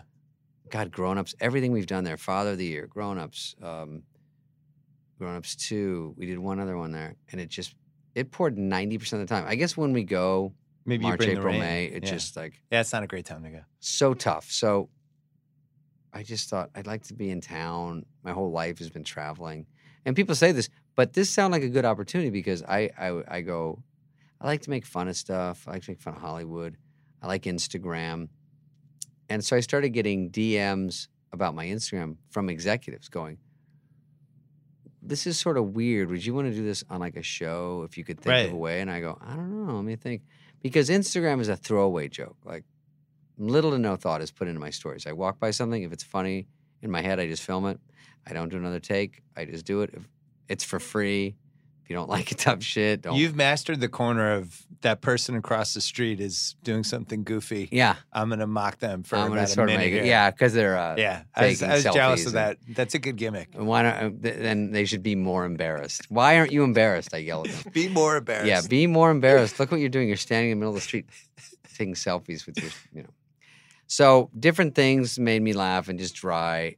And I said on the show, I don't think that translates because there's more pressure on it. Like, this isn't that funny. It's like, yeah, I know. It's funny when you sort of stumble into it and you go, oh, that's not bad. yeah. What do I want from an Instagram story? I can't expect the world. So, oh, it's got a talking balloon in this one, you know, whatever. And then when we do the show, we have to use all your brains in the room to go, is this funny enough for the show? Is it too weird? I go back to Letterman. I go, I like dry stuff. I'd rather take a swing that's weird and doesn't kill, but at least you go, all right. Well, Yeah. It's not the same shit everywhere. So the show is similar to a lot of shows. It's just more my sense of humor. And I interview people, but it's more just talking. You have three guests together. Three guests. Come on, do a quick cold opening about whatever. Maybe just a joke to camera, and then. uh But I film it myself, so it's more relatable to what's going on in the world. A lot of people FaceTime. A lot of people look down at their phone. They selfie. So that is just that little thing is different than just filming it with cameras. Yeah. I just walk in saying my joke. And then I do a monologue. I like monologues. I've always have. Out of the talk shows, I'm the only one who's actually came up as a comedian. Now they're all good at it. But they weren't comedians, but I go, I should do a monologue. And then the guys write great jokes. I put my twist on them to try to make them more my voice. And then I have the panelists watch the monologue and then they laugh if they want and they jump in. So sometimes they Then you can play off. like yesterday, someone Yeah. goes, boo. I go, for what? And I go, that joke. And I go, I know, it's sort of shitty. But I just talk, I comment on the monologue while I'm doing it and on them. They pick fights with me. And sometimes I go, I do a joke and then I aim it toward them at the end. And then uh, they fight back. But it's just screw off. Then I sit with them. We talk for a commercial or two about different subject, what's going on in the news. Miley Cyrus got divorced, whatever stories we find, dumb stories. And then we usually do a field piece. I go out and tape something. We had Schneider do that Richmeister copy machine guy the other day. He came in to do that, uh, interviewed the bands, or we had the stand up comedian thing where I put an earpiece in people and I just, we make them do stand up, but the audience Yeah. doesn't know it. That one was our best one, I think. That one came out great. Oh, I, I, I showed how I run The Bachelor. So, same thing. I sit in a booth and tell The Bachelor on the TV show what to say, it looks like. So when they're about to talk, I go, maybe just say something It's really stupid idea. about your parents. And then the guy goes, you know, my mom has a chicken ranch. I go, too stupid. Back it up. Back it up. But it, it, it came off kind of funny, you know, to show that. And so that one, you know, and then they get passed around a little bit. And then Comedy Central says, do that one again. Or they've been pretty good at going, just do whatever you think is funny and we'll let you know when it's really bad. So they don't, they're not all over our asses to change I think that. Instagram part of this is hilarious. That Oh, I do Instagram took- bumpers too. no, just that it took that for them to be like, hey, Yeah. this David Spade guy. It's like, yeah, Well, been oh, here yeah. for three decades. I was getting at that. So we did a pilot called Verified. That was a good name. It was about Instagram, about social media, and, strong name. and all that shit. And I go, I just want to do this for the name. It's a great idea we came up with. And then that was so they brought me in and they said, We tested it. I thought it was over. I did a pilot. I did here for three months. So I'm doing my other stuff. And they go, I was prepping this movie in Hawaii. And they go, Before you go, here's our test. People like this, this, and this. Do you want to get it picked up for 10 episodes once a week? Or we'd rather you flip it and do it every night because we the tests are strong. So we want you to do it every night after the daily show, where at midnight used to be. Just run with it. Expand it a little bit, do whatever you want. We won't even tell you. Just you figure out a show there. And that was where it was like too fun. It sounded too fun. Like, oh You didn't trust them. I'm in town. I did trust him. I said, I'm in town. My own manager at Brillstein, Mark, was going to be one of the producers. I go, he already works with Jim Jefferies. They they like them over there. Everything was going well. It sounded like a big challenge. So it's like the first three weeks of a relationship where everything is just perfect, and It's- you're waiting for the other shoe to drop. It's good, and you go, it's going to be hard because I'm not even stupid enough to know it's going to be. Oh, you're getting a text. It's not even stupid enough to. Uh, to s- Kyle. I'm not dumb enough to go. Uh, I know it wasn't your trainer. um, uh, kidding. No, I'm joking because the other guy's ripped, and you know, Tommy. Tommy, he's ripped. He's over. I saw a Soloflex. He just took out of his trunk. Uh, he's like, just a couple reps. While this guy blabs for an hour. So, um, I don't know what I was saying, but the show is hard to do, and I know it. I know how hard it is. So I go, it's gonna be hard. Got Frank Sebastiano. He's like good roast writer, old SNL writer, buddy of mine. Dragged him in. Anybody we could grab, and then my buddies started going, "I'll come on it.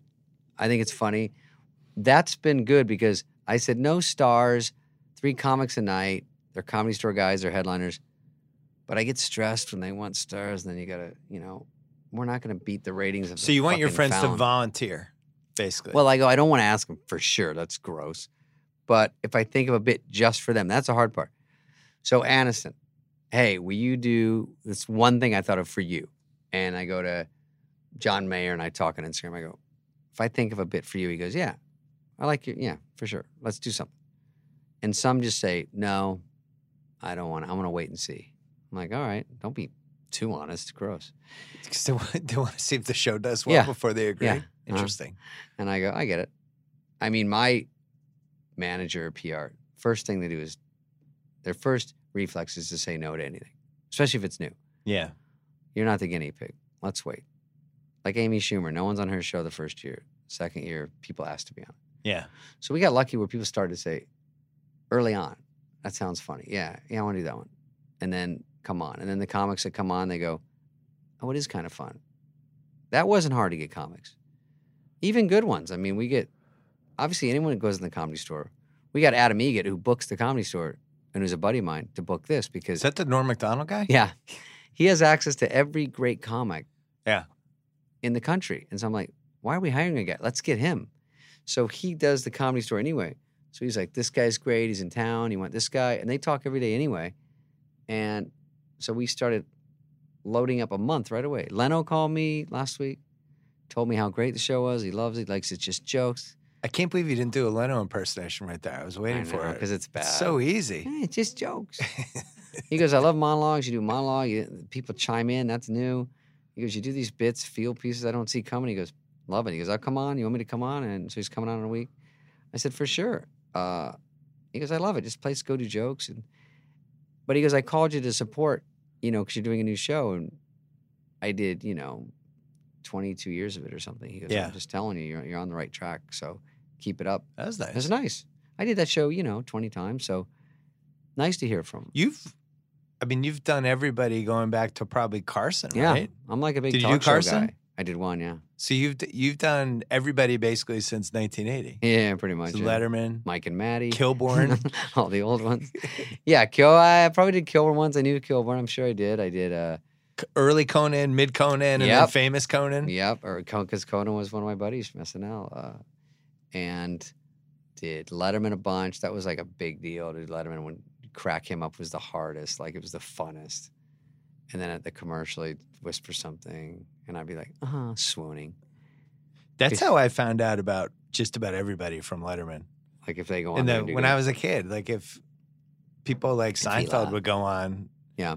And if they were good, it would felt like substantial. Yeah. you know, because I think Carson was that guy for the people in the '70s, but for the '80s, for our yeah, people, it was maybe because he was tough. You know, he doesn't laugh a lot, and he's weird, and he likes weird bits. So I liked his show and the whole dryness of the tone. And then if he had a comedian, he kind of laughed. I go, oh, like he's laughing at that guy. yeah, it's a good trick. and he would have weird people that Carson would have never had on. George too. Miller. He had always like Yeah, buddies George on for a Miller. while, and then I'm like, is he that good? Like it took me a couple to go, oh, it's his buddy.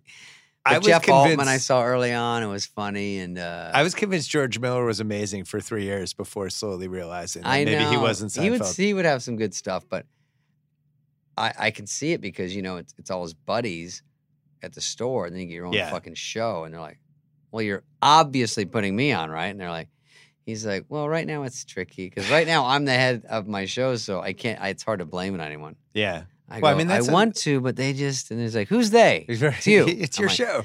No, but I was like, God, I've never been in this position. I mean, I loved Leno in the '80s. He was Oh, the best Letterman guest he had. He was on every four weeks, Mhm. and he killed every time. That's where I was into Leno. I'm like, look at this guy. He's got more shit. Like I'm sitting at home going, I would I'd never want to be a stand-up. I was just like, this guy's funny as shit. I didn't think of being a stand-up till out of high school. Never showbiz. And by the way, never SNL, nothing. Just when I did stand-up, my biggest aspiration was to be a middle act. I go, if I can just middle.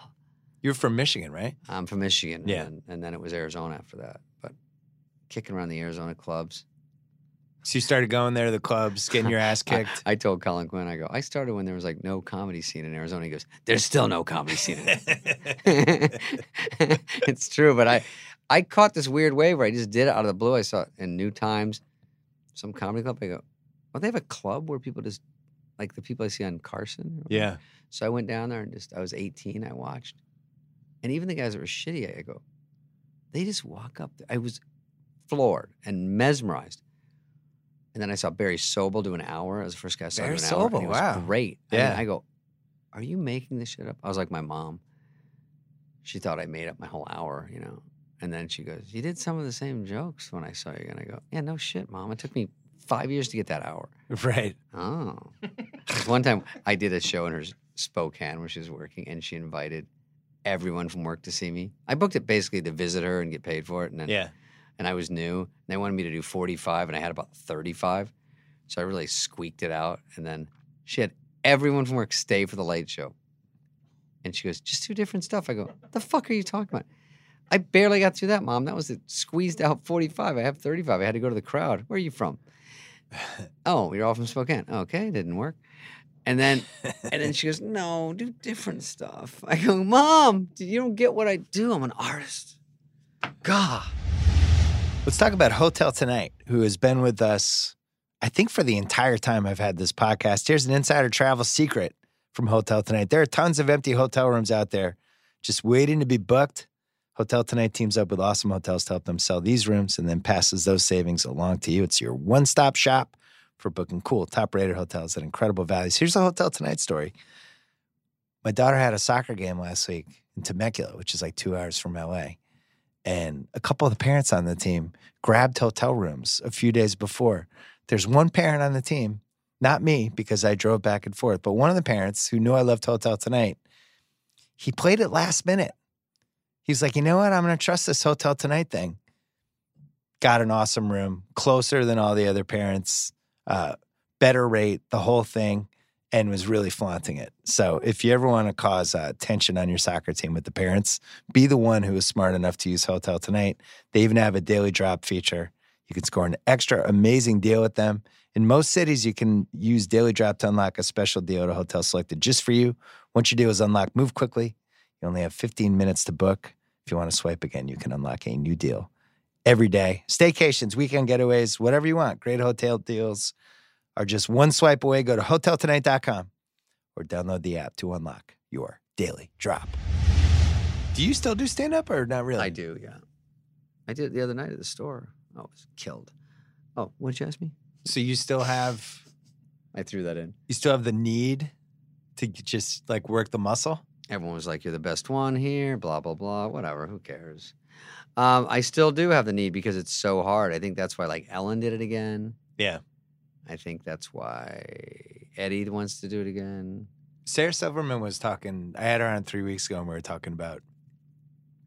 Just, it's like golf. You just got to kind of keep going out there. By the way, I, I I'm only two, three times a and- week. Yep, I got to take my act out for a walk because I don't remember it, and I don't remember the connective tissue between the bits, and I don't remember how to do an hour. So I go to the store, but it's only 15, 15. And it's almost impossible to do like four different 15s to get ready for an hour because Yeah.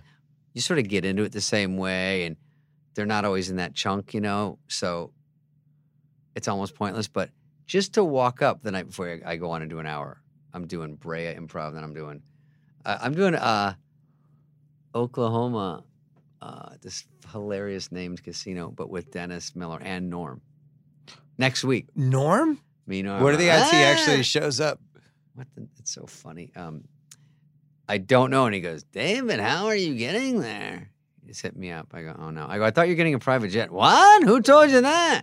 Because he wants me to get one. So I play Norm in his own game. And I go, oh, Oh, you got a jet? No, I just said I don't. Oh, can I go with you? No, you're not listening. I play his bullshit game. He plays dumb all the time. And then Dennis goes, "I- think we should just all go together because it's so funny. I did the same gig with Dennis. And look, will you look that up where that gig is? WinStar, Oh, WinStar Casino in where? Oklahoma, right? It's a hilarious name city. Oh, the city. You want the city? All right. Thackerville. Thackerville. So me and, and that's why it's so funny. It- I played it before and it was fun. It was packed. It was me and Dennis. And then Dennis goes, Spudley, I'm, I want to get out of here. Why don't I go first? I go, You're the headliner. right. and by the way, following Dennis is almost impossible. Yeah. And so I got it this time. It's me, Norm, and Dennis. I don't even know the order, but they're both hard to follow. They do great. Norm has replaced Super Dave now as comedy's biggest enigma slash beloved, with all the other people. Person. Crazy man, yeah. Yeah. But he he is always. Everyone funny. has nine Norm stories. Even I have Of like three course. Norm stories. Someone said you had some connection to Norm. Do you? He wrote for Grantland. oh, He we had mutual friends, and uh, That was it. And he wanted to write a golf column about like golf gambling. I'm like great. He did four, and then just ne- we never heard from him Disappeared, again. yeah. Then saw him two years later. Was like, hey, I love doing that golf column. Uh, It's like we- he's like, what happened? and then And like, Here's what happened. so You we cut off emailed the world. Yeah, we emailed you repeatedly, and you didn't answer anything. But yeah, Sound it was familiar, it was classic. That sounds about right. If we were in a court, I'd go, I can vouch for that story. I know nothing about it. I believe your version. But with me, I go, I go, Norm. He goes, David, you want to have dinner? Yeah. And then I go, yeah. Me and you eating dinner and then talking about fun old times? Sure. How about tomorrow night? Yes. And then no word, doesn't follow up. And then four weeks later three in the morning, hello? and then 301, David, answer me.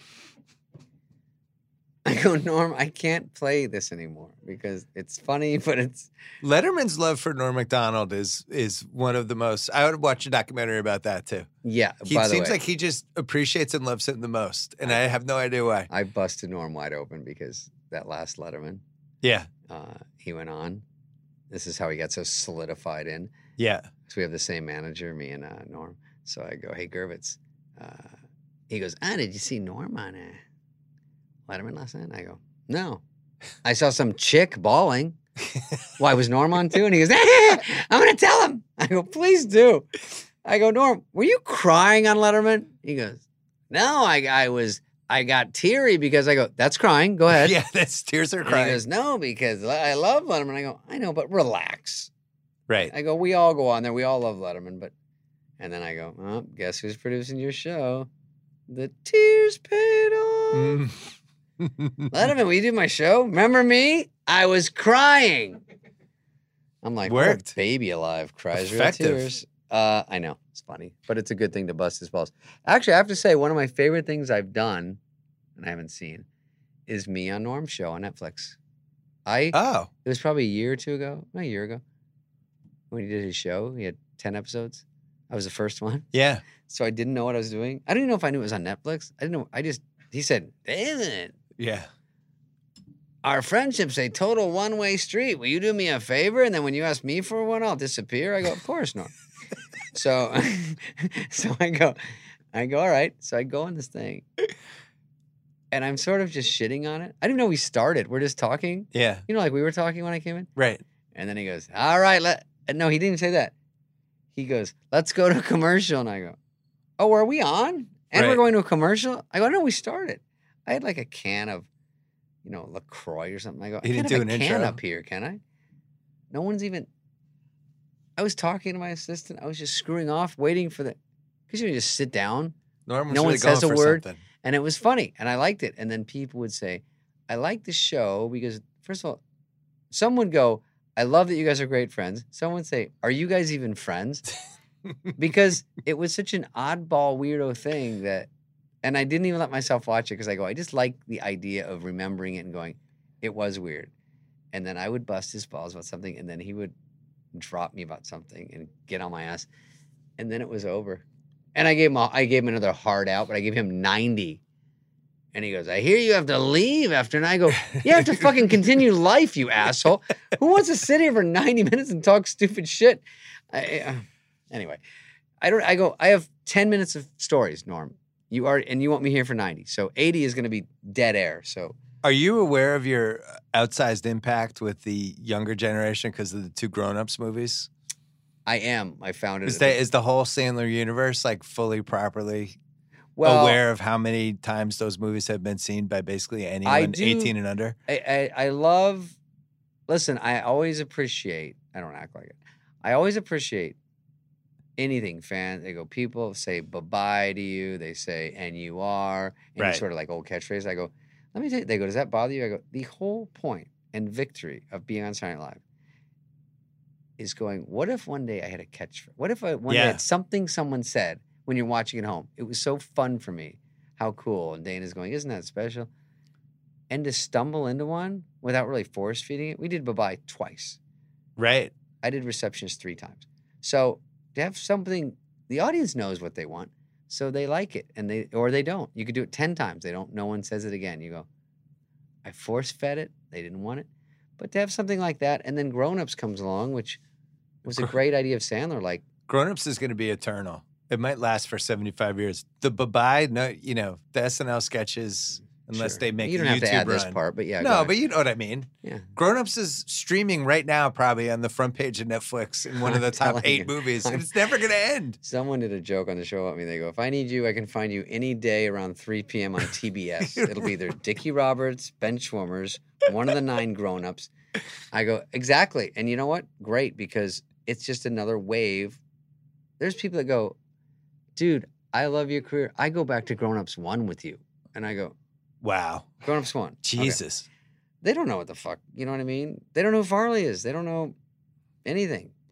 I've been fascinated by how much my kids love that movie. It's kind of everything they want.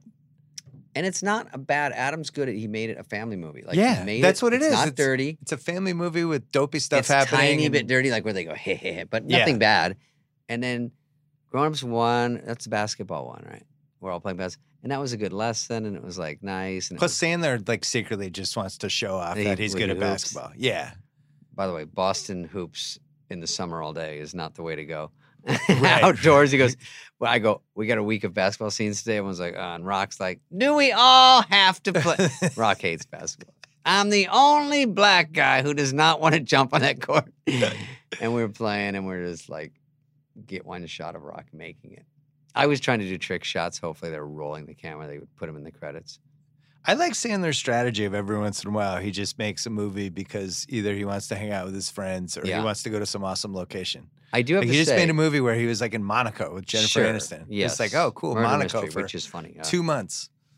He did one with her in Hawaii. Yeah, Hawaii is another one. I just one. did one called uh, "The Wrong Missy," and for once, I got Hawaii. You did? I've never had it. Hawaii is is undefeatable as a location for By a the movie. way, it works every time. I caught myself complaining one day, and first of all, if you're ever in a movie, you can't complain to anyone. Yeah. It's the ultimate goal of everyone in the Screen Actors Guild. So if you're like, I'm doing this fucking movie, and they're like, You have a movie? I go, oh, Yeah. Okay, Sorry. wrong audience. But actually, there's no audience for you to complain. There's only other people in the movie, or other people that are in movies. And then you can go, How was the movie? And they go, Great, great. Then you whisper, It was this, and they're like, Oh my god, my movie, this. But you can't tell real people because they go, Is there?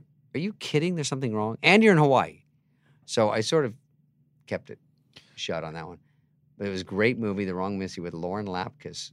That was the hard part. It's about this crazy girl I go on a date with. Yeah.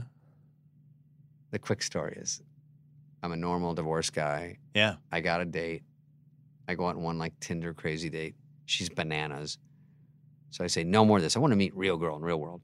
So I meet Molly Sims out at, at I bump into her at uh, you know airport and we talk. I get her number. So I start talking to her and I go, see, I have a girl now. This is a real girl I met in real life. So I'm texting, texting, and then my friend goes, invite her on your work trip to Hawaii. And I'm like, oh, it's too much. I haven't even gone on a date with her. We're just texting. So I finally get the nerve, and she says, of course, I'd love it. So I get to the airport, and I'm getting, and I, I can't find her. I get on the plane, and I'm waiting, and I run into that stupid girl that I went out with. And I go, what are you doing here? She goes, what the fuck do you think I'm doing here, dick? And then she walks by me, and I go, Jesus, I'm on the plane with this chick. And then I look at my phone, and I go, hmm. I, look, I realize I'm texting this girl the whole time. I never Ah. once texted Molly Sim. So I'm like, oh my God, I just invited this girl on my flight. So I get in, she's sitting in the seat next to me. She's like, hey, love bug. And now my boss comes over and meets her. So now I go, okay, you have to pretend you're my girl. Now Yeah. I'm on a two week trip with her. And let me tell you something, everything that can go wrong does. But it was it was really funny. And we got Lauren. And you got to be in Hawaii. She was great. Hawaii was great. And uh, that comes out in seven years on Netflix. Do you, oh, it's on Netflix? Yeah. Oh, yeah, Bill. The only thing actors can really be complain about that Mhm. I can kind of see it is the press tours. When the people are like, Yeah. oh my God. Even we did grown ups. Because doing an interview over and over again is actually like, at some point you lose your mind. normal people. Eh, I'm saying normal people. People that aren't in showbiz even get that when you do, they still don't. They still hate you if you complain. But when you go in and sit down in those little director's chairs, and you do 45 in a row, Yeah. that was the minimum in the old days. 9 a.m. till 6 p.m. It's like a t-shirt cannon. They're just shooting Oh my t-shirts, but And they're they actually start- interviews at It's you. fucking Groundhog Day. David, what was Chris Farley like? What was Chris Farley then Tell the about your next one. character. What about the movie? What about this? Ha ha ha. Next person. Hi, I'm from Entertainment Tonight. David, what's your character? Tell me about the movie. And you do it. Oh, and I go, can I just do it once and then pass it around? But they won't Right. let you. Netflix is the only place that goes, hey, Ted Sarandos is over there. You know, that guy at Netflix. Yeah. They're three blocks away. He's like, why don't you do Stern, Ellen, Fallon, a couple podcasts and call today? And I'm like, great. He goes, you're already in our algorithm. People are coming to you. You're in grown ups. Oh, you're algorithm friendly. Oh yeah, that they just gave me this movie. Give great algorithm. Listen, be in the vicinity of Adam, who's like Very Andy algorithm. algorithm over there. Yeah, he- When they gave him that huge deal, I was like, some, there's some reason. Yeah, Yeah. it's not a fluke. It's like when all of a sudden they had all those true crime documentaries. Something's working. It's a call girl's missing and When I Nebraska. did, you know, plus they have old just shoot me yeah. rules of engagement. So my name is tied in these things. And then I'm in the movies on there, Benchwarmers people like, and Yeah. then you turn it around to uh, the do over I did with Adam. So Yeah. now I'm grandfathered in with Adam, and then the do over was their biggest movie of all for a while. Yeah. Then they they give me Father of the Year. Now I did that for less because I go, yeah, I want my own movie. You know, it'd be fun, and they wanted this director they like, but it was all low budget. I go, I like this. I think I can score with this. It was in Boston. I had an accent from New Hampshire. It's bananas, right? We do it. They tell me later, this is our most watched movie for two weeks. We don't even believe it. I'm like, you don't believe it. I don't believe it. No one believes it. So they go, do another one. Now I got my own. Now I'm in my own one that's working. Now you're getting like your own search. Right. So People now start typing DA, and all of a sudden you're nine David They Spade come up with come the out. wrong Missy, and they go, "This is you," and then we find some some woman to play with you, and now that comes out, and I don't know what we just finished it, but that was great. So now I'm in the mix over there. And, The Ted, algorithm. and Ted's from Arizona. So when I met Ted, I was selling a house, and they said the guy who's buying it is a guy that works at Netflix, Ted Sarandos. And Yeah. go, oh, I go Netflix because it was newer, and I go shit. I go, I'll probably be working for this guy one day. So I go stop negotiating. Honestly, I go just take that last one. Sure, I don't want to beat him up. Like, so he took me to dinner. He said, I'll, he said, hey, I got your house. Let's go to dinner. Grew up in Arizona. Here's all the clubs you played. Boom, boom, boom, boom, boom. I worked at a video store. I went to this, this show, this show. Knew my whole Wow. thing. And I go, we're like buddies, exact same age. He knew everything about me, SNL, everything. We we had a blast. And then now I just see him out because he's just a cool guy. Didn't know he'd be the king of showbiz. Uh, even then, I just go, hear Netflix is doing all right, you know? And then, and then I wind up, I didn't even do a show for I've never done a show for them, which was sort of tragic because I do love it. But now I got Yeah, that's this. why with this whole Disney thing, everybody's like Disney versus Netflix and the Yeah. apps and all that stuff. Netflix has six to seven years of the algorithm Oh my god. that God. tells them exactly what people want. when Father of the Year came out and they go, it, there's nothing like, you know, we did Grown Ups. It comes out, does okay in America. Then we go over, we open it in Spain, Yeah. a premiere there one day. Next day we go to Dublin. Next day we go to Berlin. That's like two months after. You know, they take the reels, put them over there. When Netflix, they go, yeah, it's going to open in 180 countries tomorrow at midnight. I go, are you shitting me? So in one, two hours after it opens, here's my Twitter. Like, hi, I'm in Mongolia. Hi, I'm in India. Just watched your movie. Like, I was instantly probably known in places I never would be known in. Never in a million years would they. And then they go watch Do Over because I was in that, you know, then they jump around. And that just really helps everything. At some point, they're going to create the Netflix super comedy algorithm where it's like Grown Ups Three combined with some other some some horror mm. movie where something's wrong with the house. Yeah, And oh, it's because it's like- everything It's they like have. a hybrid of all the things that have worked, and they'll just I thought Grown Ups was, was, was smart of Adam because he took every everyone that could do their own movie and Yeah. jammed them together. And it was like the Warriors or something where you go, oh, let's get this guy from this team, this guy, and just cram them together. I always thought like remember those like Valentine's Day, New Year's Eve movies where they would just get Bradley Cooper. Oh, Cooper, yeah, Ben- yeah. and they would be in for Julia four Roberts, scenes. They'd yeah. overpay them, Yeah, but then you put everyone together and it becomes a movie. yeah, and then it makes two hundred million dollars. yeah. That was a smart. smart. Then they were like Groundhog's Day, New Year's Day. They were doing any wispy Arbor Day leap year. just, just to get them in there and cram. Here's Jennifer Arbor Garner, Day. fucking Jessica Alba. Yeah, I Yeah. believe me. I wanted to be in one of those. I go. I think I could work three days for a million dollars. That'd be great. Ben Affleck, uh, Bradley Cooper. They're all like, sure. By the way, I'm not days? comparing us to the Warriors. I was just saying the idea of like I 100 percent what great. meant. You we- get what I meant. Okay. yeah, you're And taking by the way, did you like benchwarmers? You know, I still hear oh, about benchwarmers a lot. Yeah. I hear it from MLB How many years guys. ago is that now? I, I just retweeted some dumb thing about Richie Bitchy because I was somebody in the World, World Series was Little League one was scr- crunching down. Yeah. And some writer or some sports guy put, yeah, it looks like Spade and benchwarmers, or whatever. And I, I, I didn't even know it. I go, oh yeah. So I retweeted. It's a hundred thousand in two seconds. I go, what? Those weird movies like that. That like, Sports movies people watch over and over again. Yeah. and it's dumb but funny and Swartzen's in it and funny and uh, Napoleon. I mean Jon Heder and that was one I I am proud of those things. And people go, "You were in Benchwarmers." I go, "I love Benchwarmers." yeah.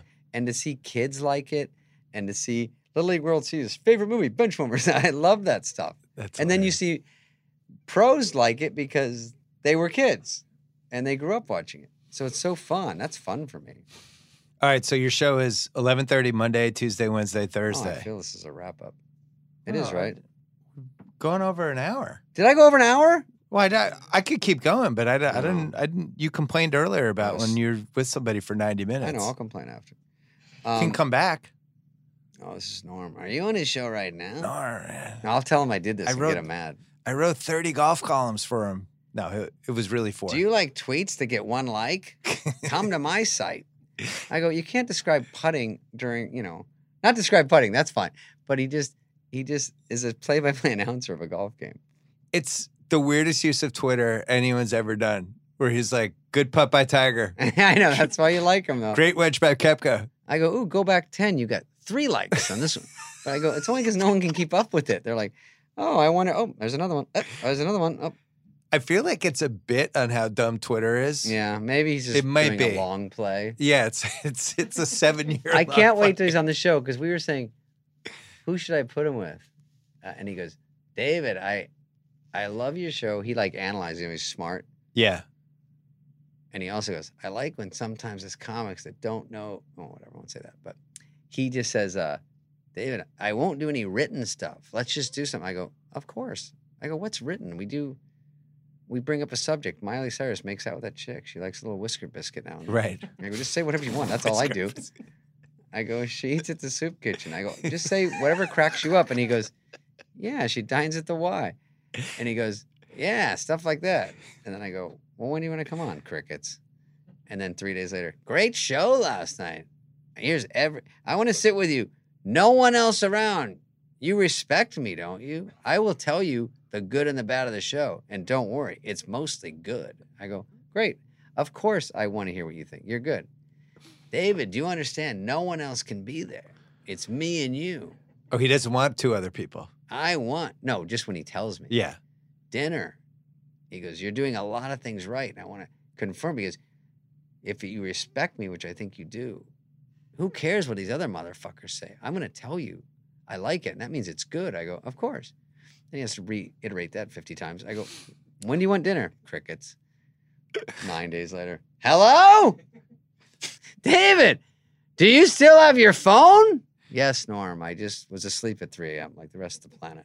Do you think there should be a podcast of just people discussing their experiences and friendships with. Norm Macdonald? Everyone loves Norm because it's too Everyone It's loves too Norm. That's the name of the title. it's too interesting because he's this is what you Super don't know Dave how is much like is an though. act, what's not, but he does get you, and he doesn't want to drive. Then I go, then when they because he lives like a marina, I go, no one wants to come get you in the marina. No one's going to the marina for anything at six o'clock. If you want to go eat, and then Uber came, I go, Norm, now we're going to be best friends. I'll pay for it. I'm going to send an Uber. He goes, I don't want to get in a car with a stranger. Go, Oh, we had this whole thing fixed.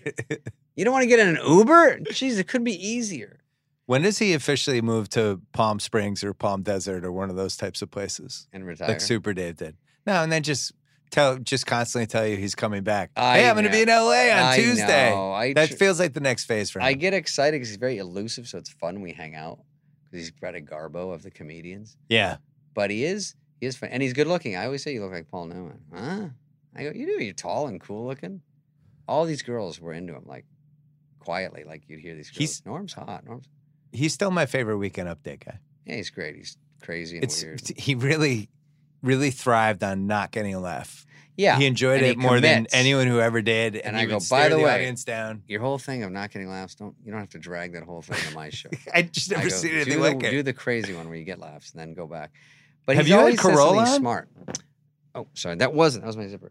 Carolla is uh is coming on. Yeah, yeah, Carolla. I would say Carolla I don't would know be good for this well, format. coming on, and I saw him the other night at one of those clubs. He's great. Yeah, he's. We're ready for him. We got all these. We got Bill Burr and I think. Not. Oh, Jim Well, Bill Jefferies Burr would be together. too. We've got uh, just pretty much every comic eventually coming on, so it's good. Well, And- thanks for coming on this. Yeah, I thanks, appreciate man. it. This was fun. Good This luck with the fun. show. I'm glad you. are doing it. Uh, sorry, I got lost in the lot, but it's it's understandable with this lot. Thank you. All right, we're going to bring in Nathan Hubbard in one second. I want to tell you about three Ringer podcasts that you should know about. The first one, The Rewatchables, where if you missed Fatal Attraction last week, well, that's on you. Do the Right Thing is coming this week. You won't want to miss that one. The Ringer Dish, which we uh, mentioned before, is covering celebrity culture. And I think my daughter's going to be on there this week too, if you've never heard her. She really breaks down teen culture like nobody you've ever heard. I wish she's, she was this intelligent around the house. Podcasts raise our IQ by 30 points for some reason. Uh, and then the third one is the Ryan Russillo show, which is currently called Dual Threat, but will not be called Dual Threat for much longer. But you can subscribe to that now before we change the name. And in September, we're going to have him three times a week Monday, Wednesday, Friday, football, basketball. Uh, he said this week, quote, I just want to do some weird ones. I don't know what that means. I'm frightened. Um, but I would subscribe to that podcast because there's about to be a lot of them. Right now, it is called Dual Threat with Ryan Russillo. The name might be changing, but that will be the feed. Subscribe now wherever you get your podcasts. All right, let's bring in Nathan Hubbard. All right. Currently, he's the CEO of Rival. He used to run Ticketmaster. He is my friend who has more opinions on the music business than anyone I know. And instead of just calling him about uh, the Taylor Swift album, which he has some hot takes on, um, we just decided to call him. So here he is on the pod. Nathan Hubbard, how are you? Hi, Bill. Um, you texted me today. You were delighted. You were excited. You were out of your mind. Why? This is hard to do. This is hard to do. Like, what did Uncle Tony tell you? Remember what Uncle Tony, you told me Uncle Tony told you about writing? Yeah. What did he say? What did he say? He said, like, in my early 40s, my fingers would stop working. Right. Well, this woman, look, you've written a bunch. I made five albums and ran out of gas. This woman is 30 years old, never had a childhood, and she's still going. Like the singles that she released from this record were not good. Like you played them for Z, she was not happy. I played them for Haley, she was not happy. And yeah. this album is bringing heat. This might be her second best album ever. Wow. And it came out of nowhere. So, do you think she went back to the basics and because she did, she had some detours there, and it seemed like it was all heading. The reason I'm fascinated by this, I'm sure people are listening. Like, why the why the fuck is he talking about Taylor Swift? To me, it's the career and the approval rating she has, and the fact that she's raised been raised in this generation of superstars, knowing that they have to reinvent themselves over and over again. Only she was doing it from a teenager on. It was like she was a a test tube baby from this weird generation and has right. looked at her career that way. And my issue with her was always it never seemed authentic. It always seemed like carefully crafted and calculating, which is why I, I never was never really appreciated it. You were always on the other side. No, she's she's a possible genius. She's going to have a long career. This is the Madonna of our generation. I just never believed you. So when I was a Ticketmaster, her dad would call me incessantly she was playing as an opening act for a bunch of country artists in the amphitheaters, you know, the Jones Beaches and Irvine Pavilions and Great Woods Pavilions of the world.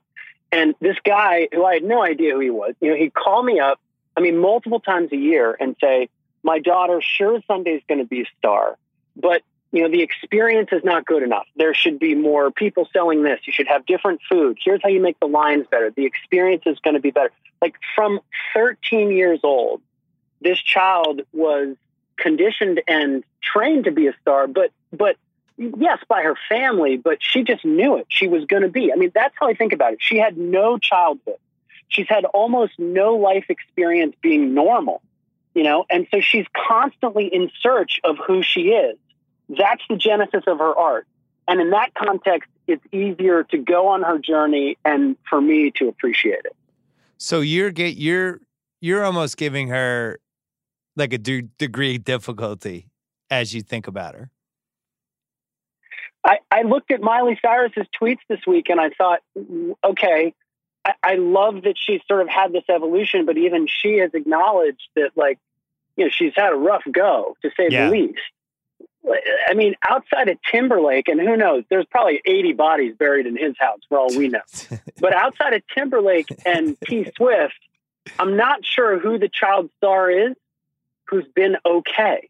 Yeah. And what's fun to root for in Taylor is that, you know, she's okay. I mean, look, she is our second most vilified woman. Well, she's our second most vilified white woman of the 2000s, right? Yeah. Besides 2016 popular vote winner Hillary Clinton. And like Hillary's electoral college failure, there's some kind of fucked up, entrenched alternative system that was built to preserve the status quo, at least in the music business, that, that has always resented and rejected the fact that Taylor wins the popular vote every time. Every time. And, and it's fun to get behind her in that way.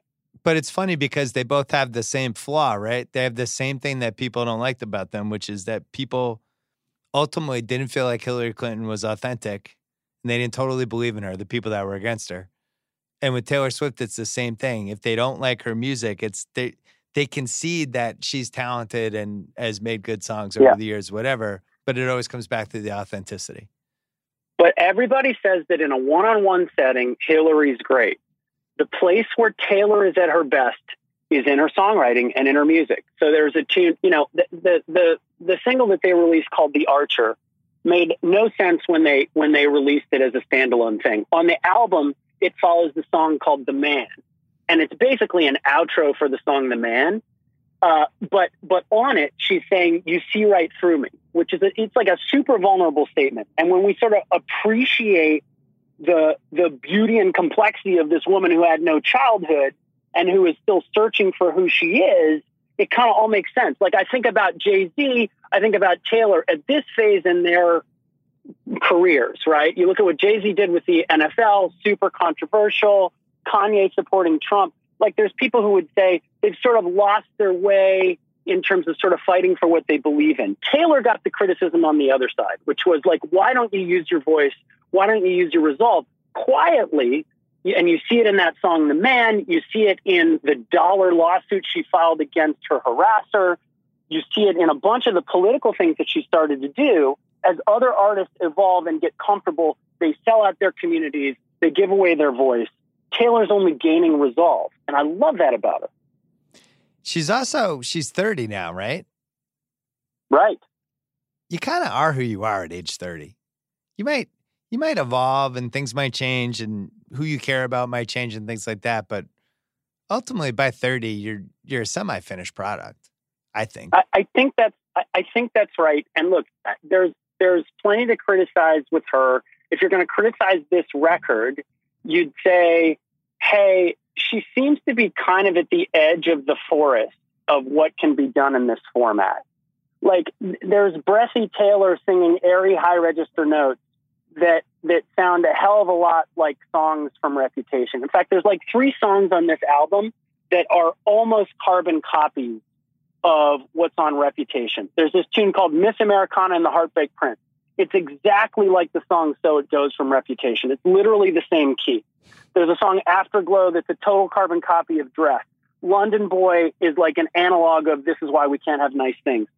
And, and, and so one argument is she's kind of running out of material or running out of things that she can sort of do musically. The other is, and, and, and why I sort of geeked out on this album, in case you can't tell, it is that it kind of breadcrumbs her transition back to where she started.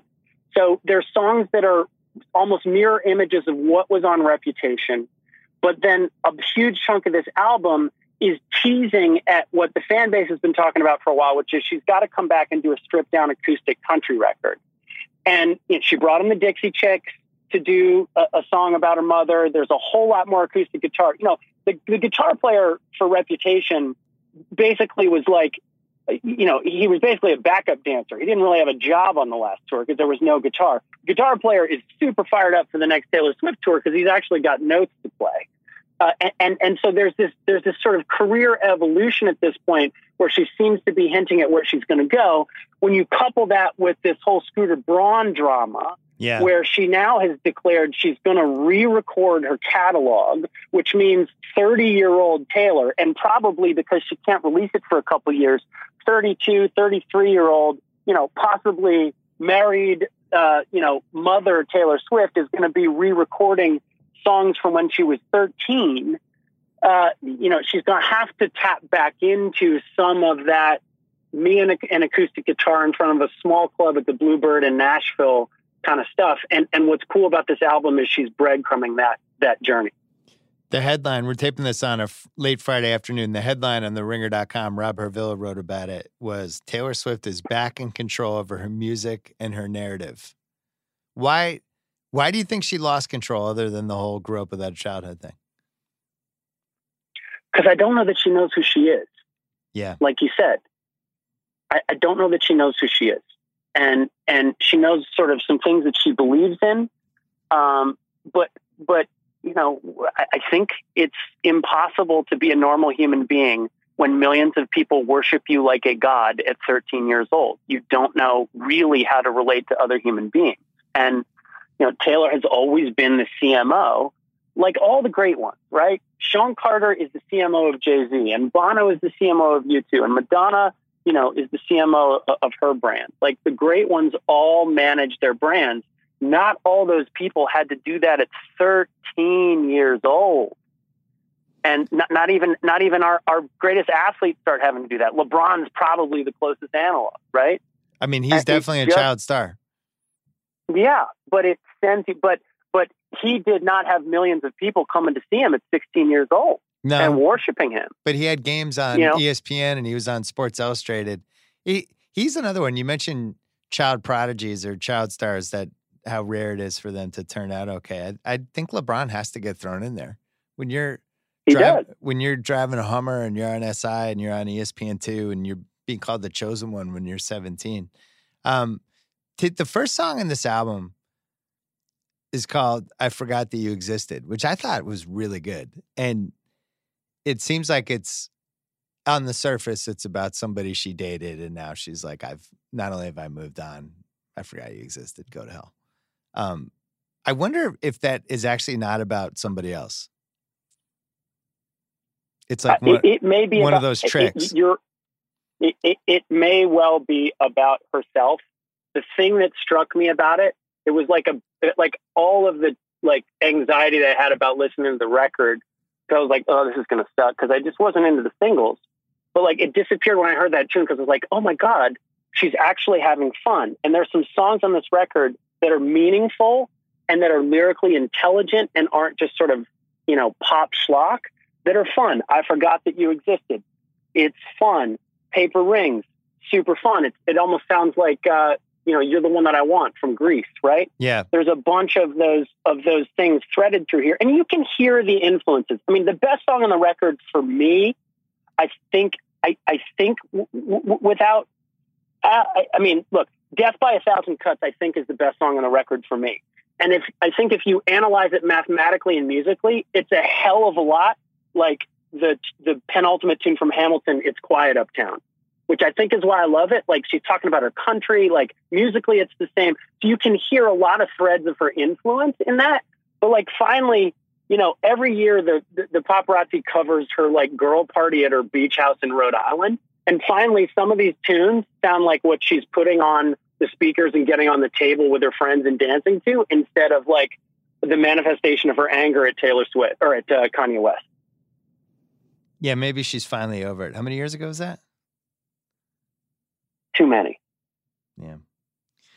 It's funny. We're but your daughter's a year older than mine. Living through the arc of a musician, what they mean to somebody who's like under the age of sixteen, right? Where you have both Right. of, both of us have had it, especially when you're driving your kids around. Um, they they go on these runs with different artists, and I remember five years ago, Taylor was definitely, you know, one of the OGs of the car rides and the whole thing. Absolutely. and then suddenly stopped being in the mix about i would say a year ago for my daughter which i thought was i thought it was going to be a decade long run. I'll be interested to see if she can bring back people because usually when kids move on they just move on. So i, I don't just never had the experience before of like is my daughter going to be listening to this album constantly? Is she going to be mm, back mm. in? I've never seen her go back in with somebody Well, and Har- Harvilla made the good point today, which is the last two albums, the singles that they've released have been the worst songs on the record.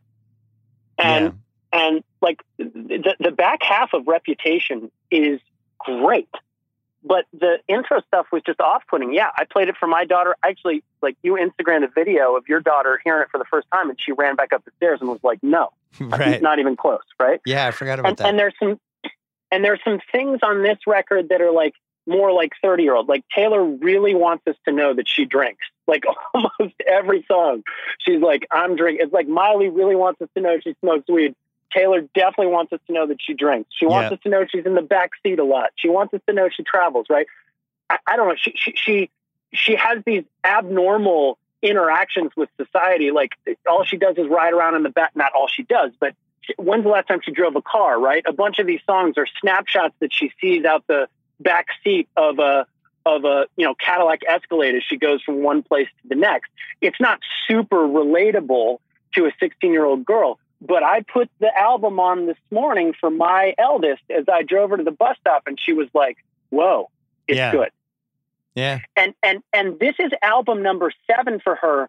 I mean, the start of this podcast, I assume you played Pearl Jam, right? Right. You and I both grew up like ready to run through walls and lighting ourselves on fire for that band. If we're really, really honest, the first two albums, and Vs., were absolute fire, game changing. You know, stay with us for life. After that, is there an album you got to play every time? I don't know. I've been to a show with you if they show up and don't play one of the songs from the first two records, we'd go home pissed and demanding a refund. Well, I think rock, Taylor rock, Swift could, yeah, it- maybe it's different, but ta- go ahead. yeah, I was just gonna say rock. Usually, it's the first couple that are always the you know those are always the ones But that are going to stand out. But even Madonna or or you like, I just Taylor could play a show in a stadium. And by the way, this is not a stadium album. I hope she plays arenas. The the, the chatter is she's going to play stadiums, but this is a better arena record. But But yeah, she could play a show in a stadium and not play a song from the first two albums and go home with everybody feeling like she threw a full on right hook yeah. every tune she played. Well, the, what a victory lap for you because as Taylor as Taylor stock was dropping, you were just buying it up left and right. You were done- you were on you were on offshore websites. Oh, I'll, I'll grab some more. You just were banking it. You you were you were resolute that this was this was going to happen. I knew it was going to come back. I was buying Apple stock before Steve Jobs came back in, buying Taylor stock before she came back. There was never a doubt. I mean, the last piece of this now is to, for Trump to do a shitty tweet about one of the songs. Maybe she'll try to Well, it's provoke him. You think so? He's mother he's motherfucked everybody else today. It- hopefully, you know, he, he dropped the market 500 points today. He, he can hit Taylor and drop it another 500 on Monday. We'll see. Can I get your take really quickly on the Jay Z NFL thing before we go? Look, it's not my place to judge, right? I'm not really in a position where I can judge. I, I, I think he is one of the most incredible brand managers and business people of our time. And I know that your DMs and texts are busier than mine with athletes and activists whose eyebrows have jumped off the top of their head out of surprise that it happened. And I think the question is did he get concessions? Did, you know, it, it, I, I understand his his point, which is, hey, it's time for action, and this gives me a platform to do it.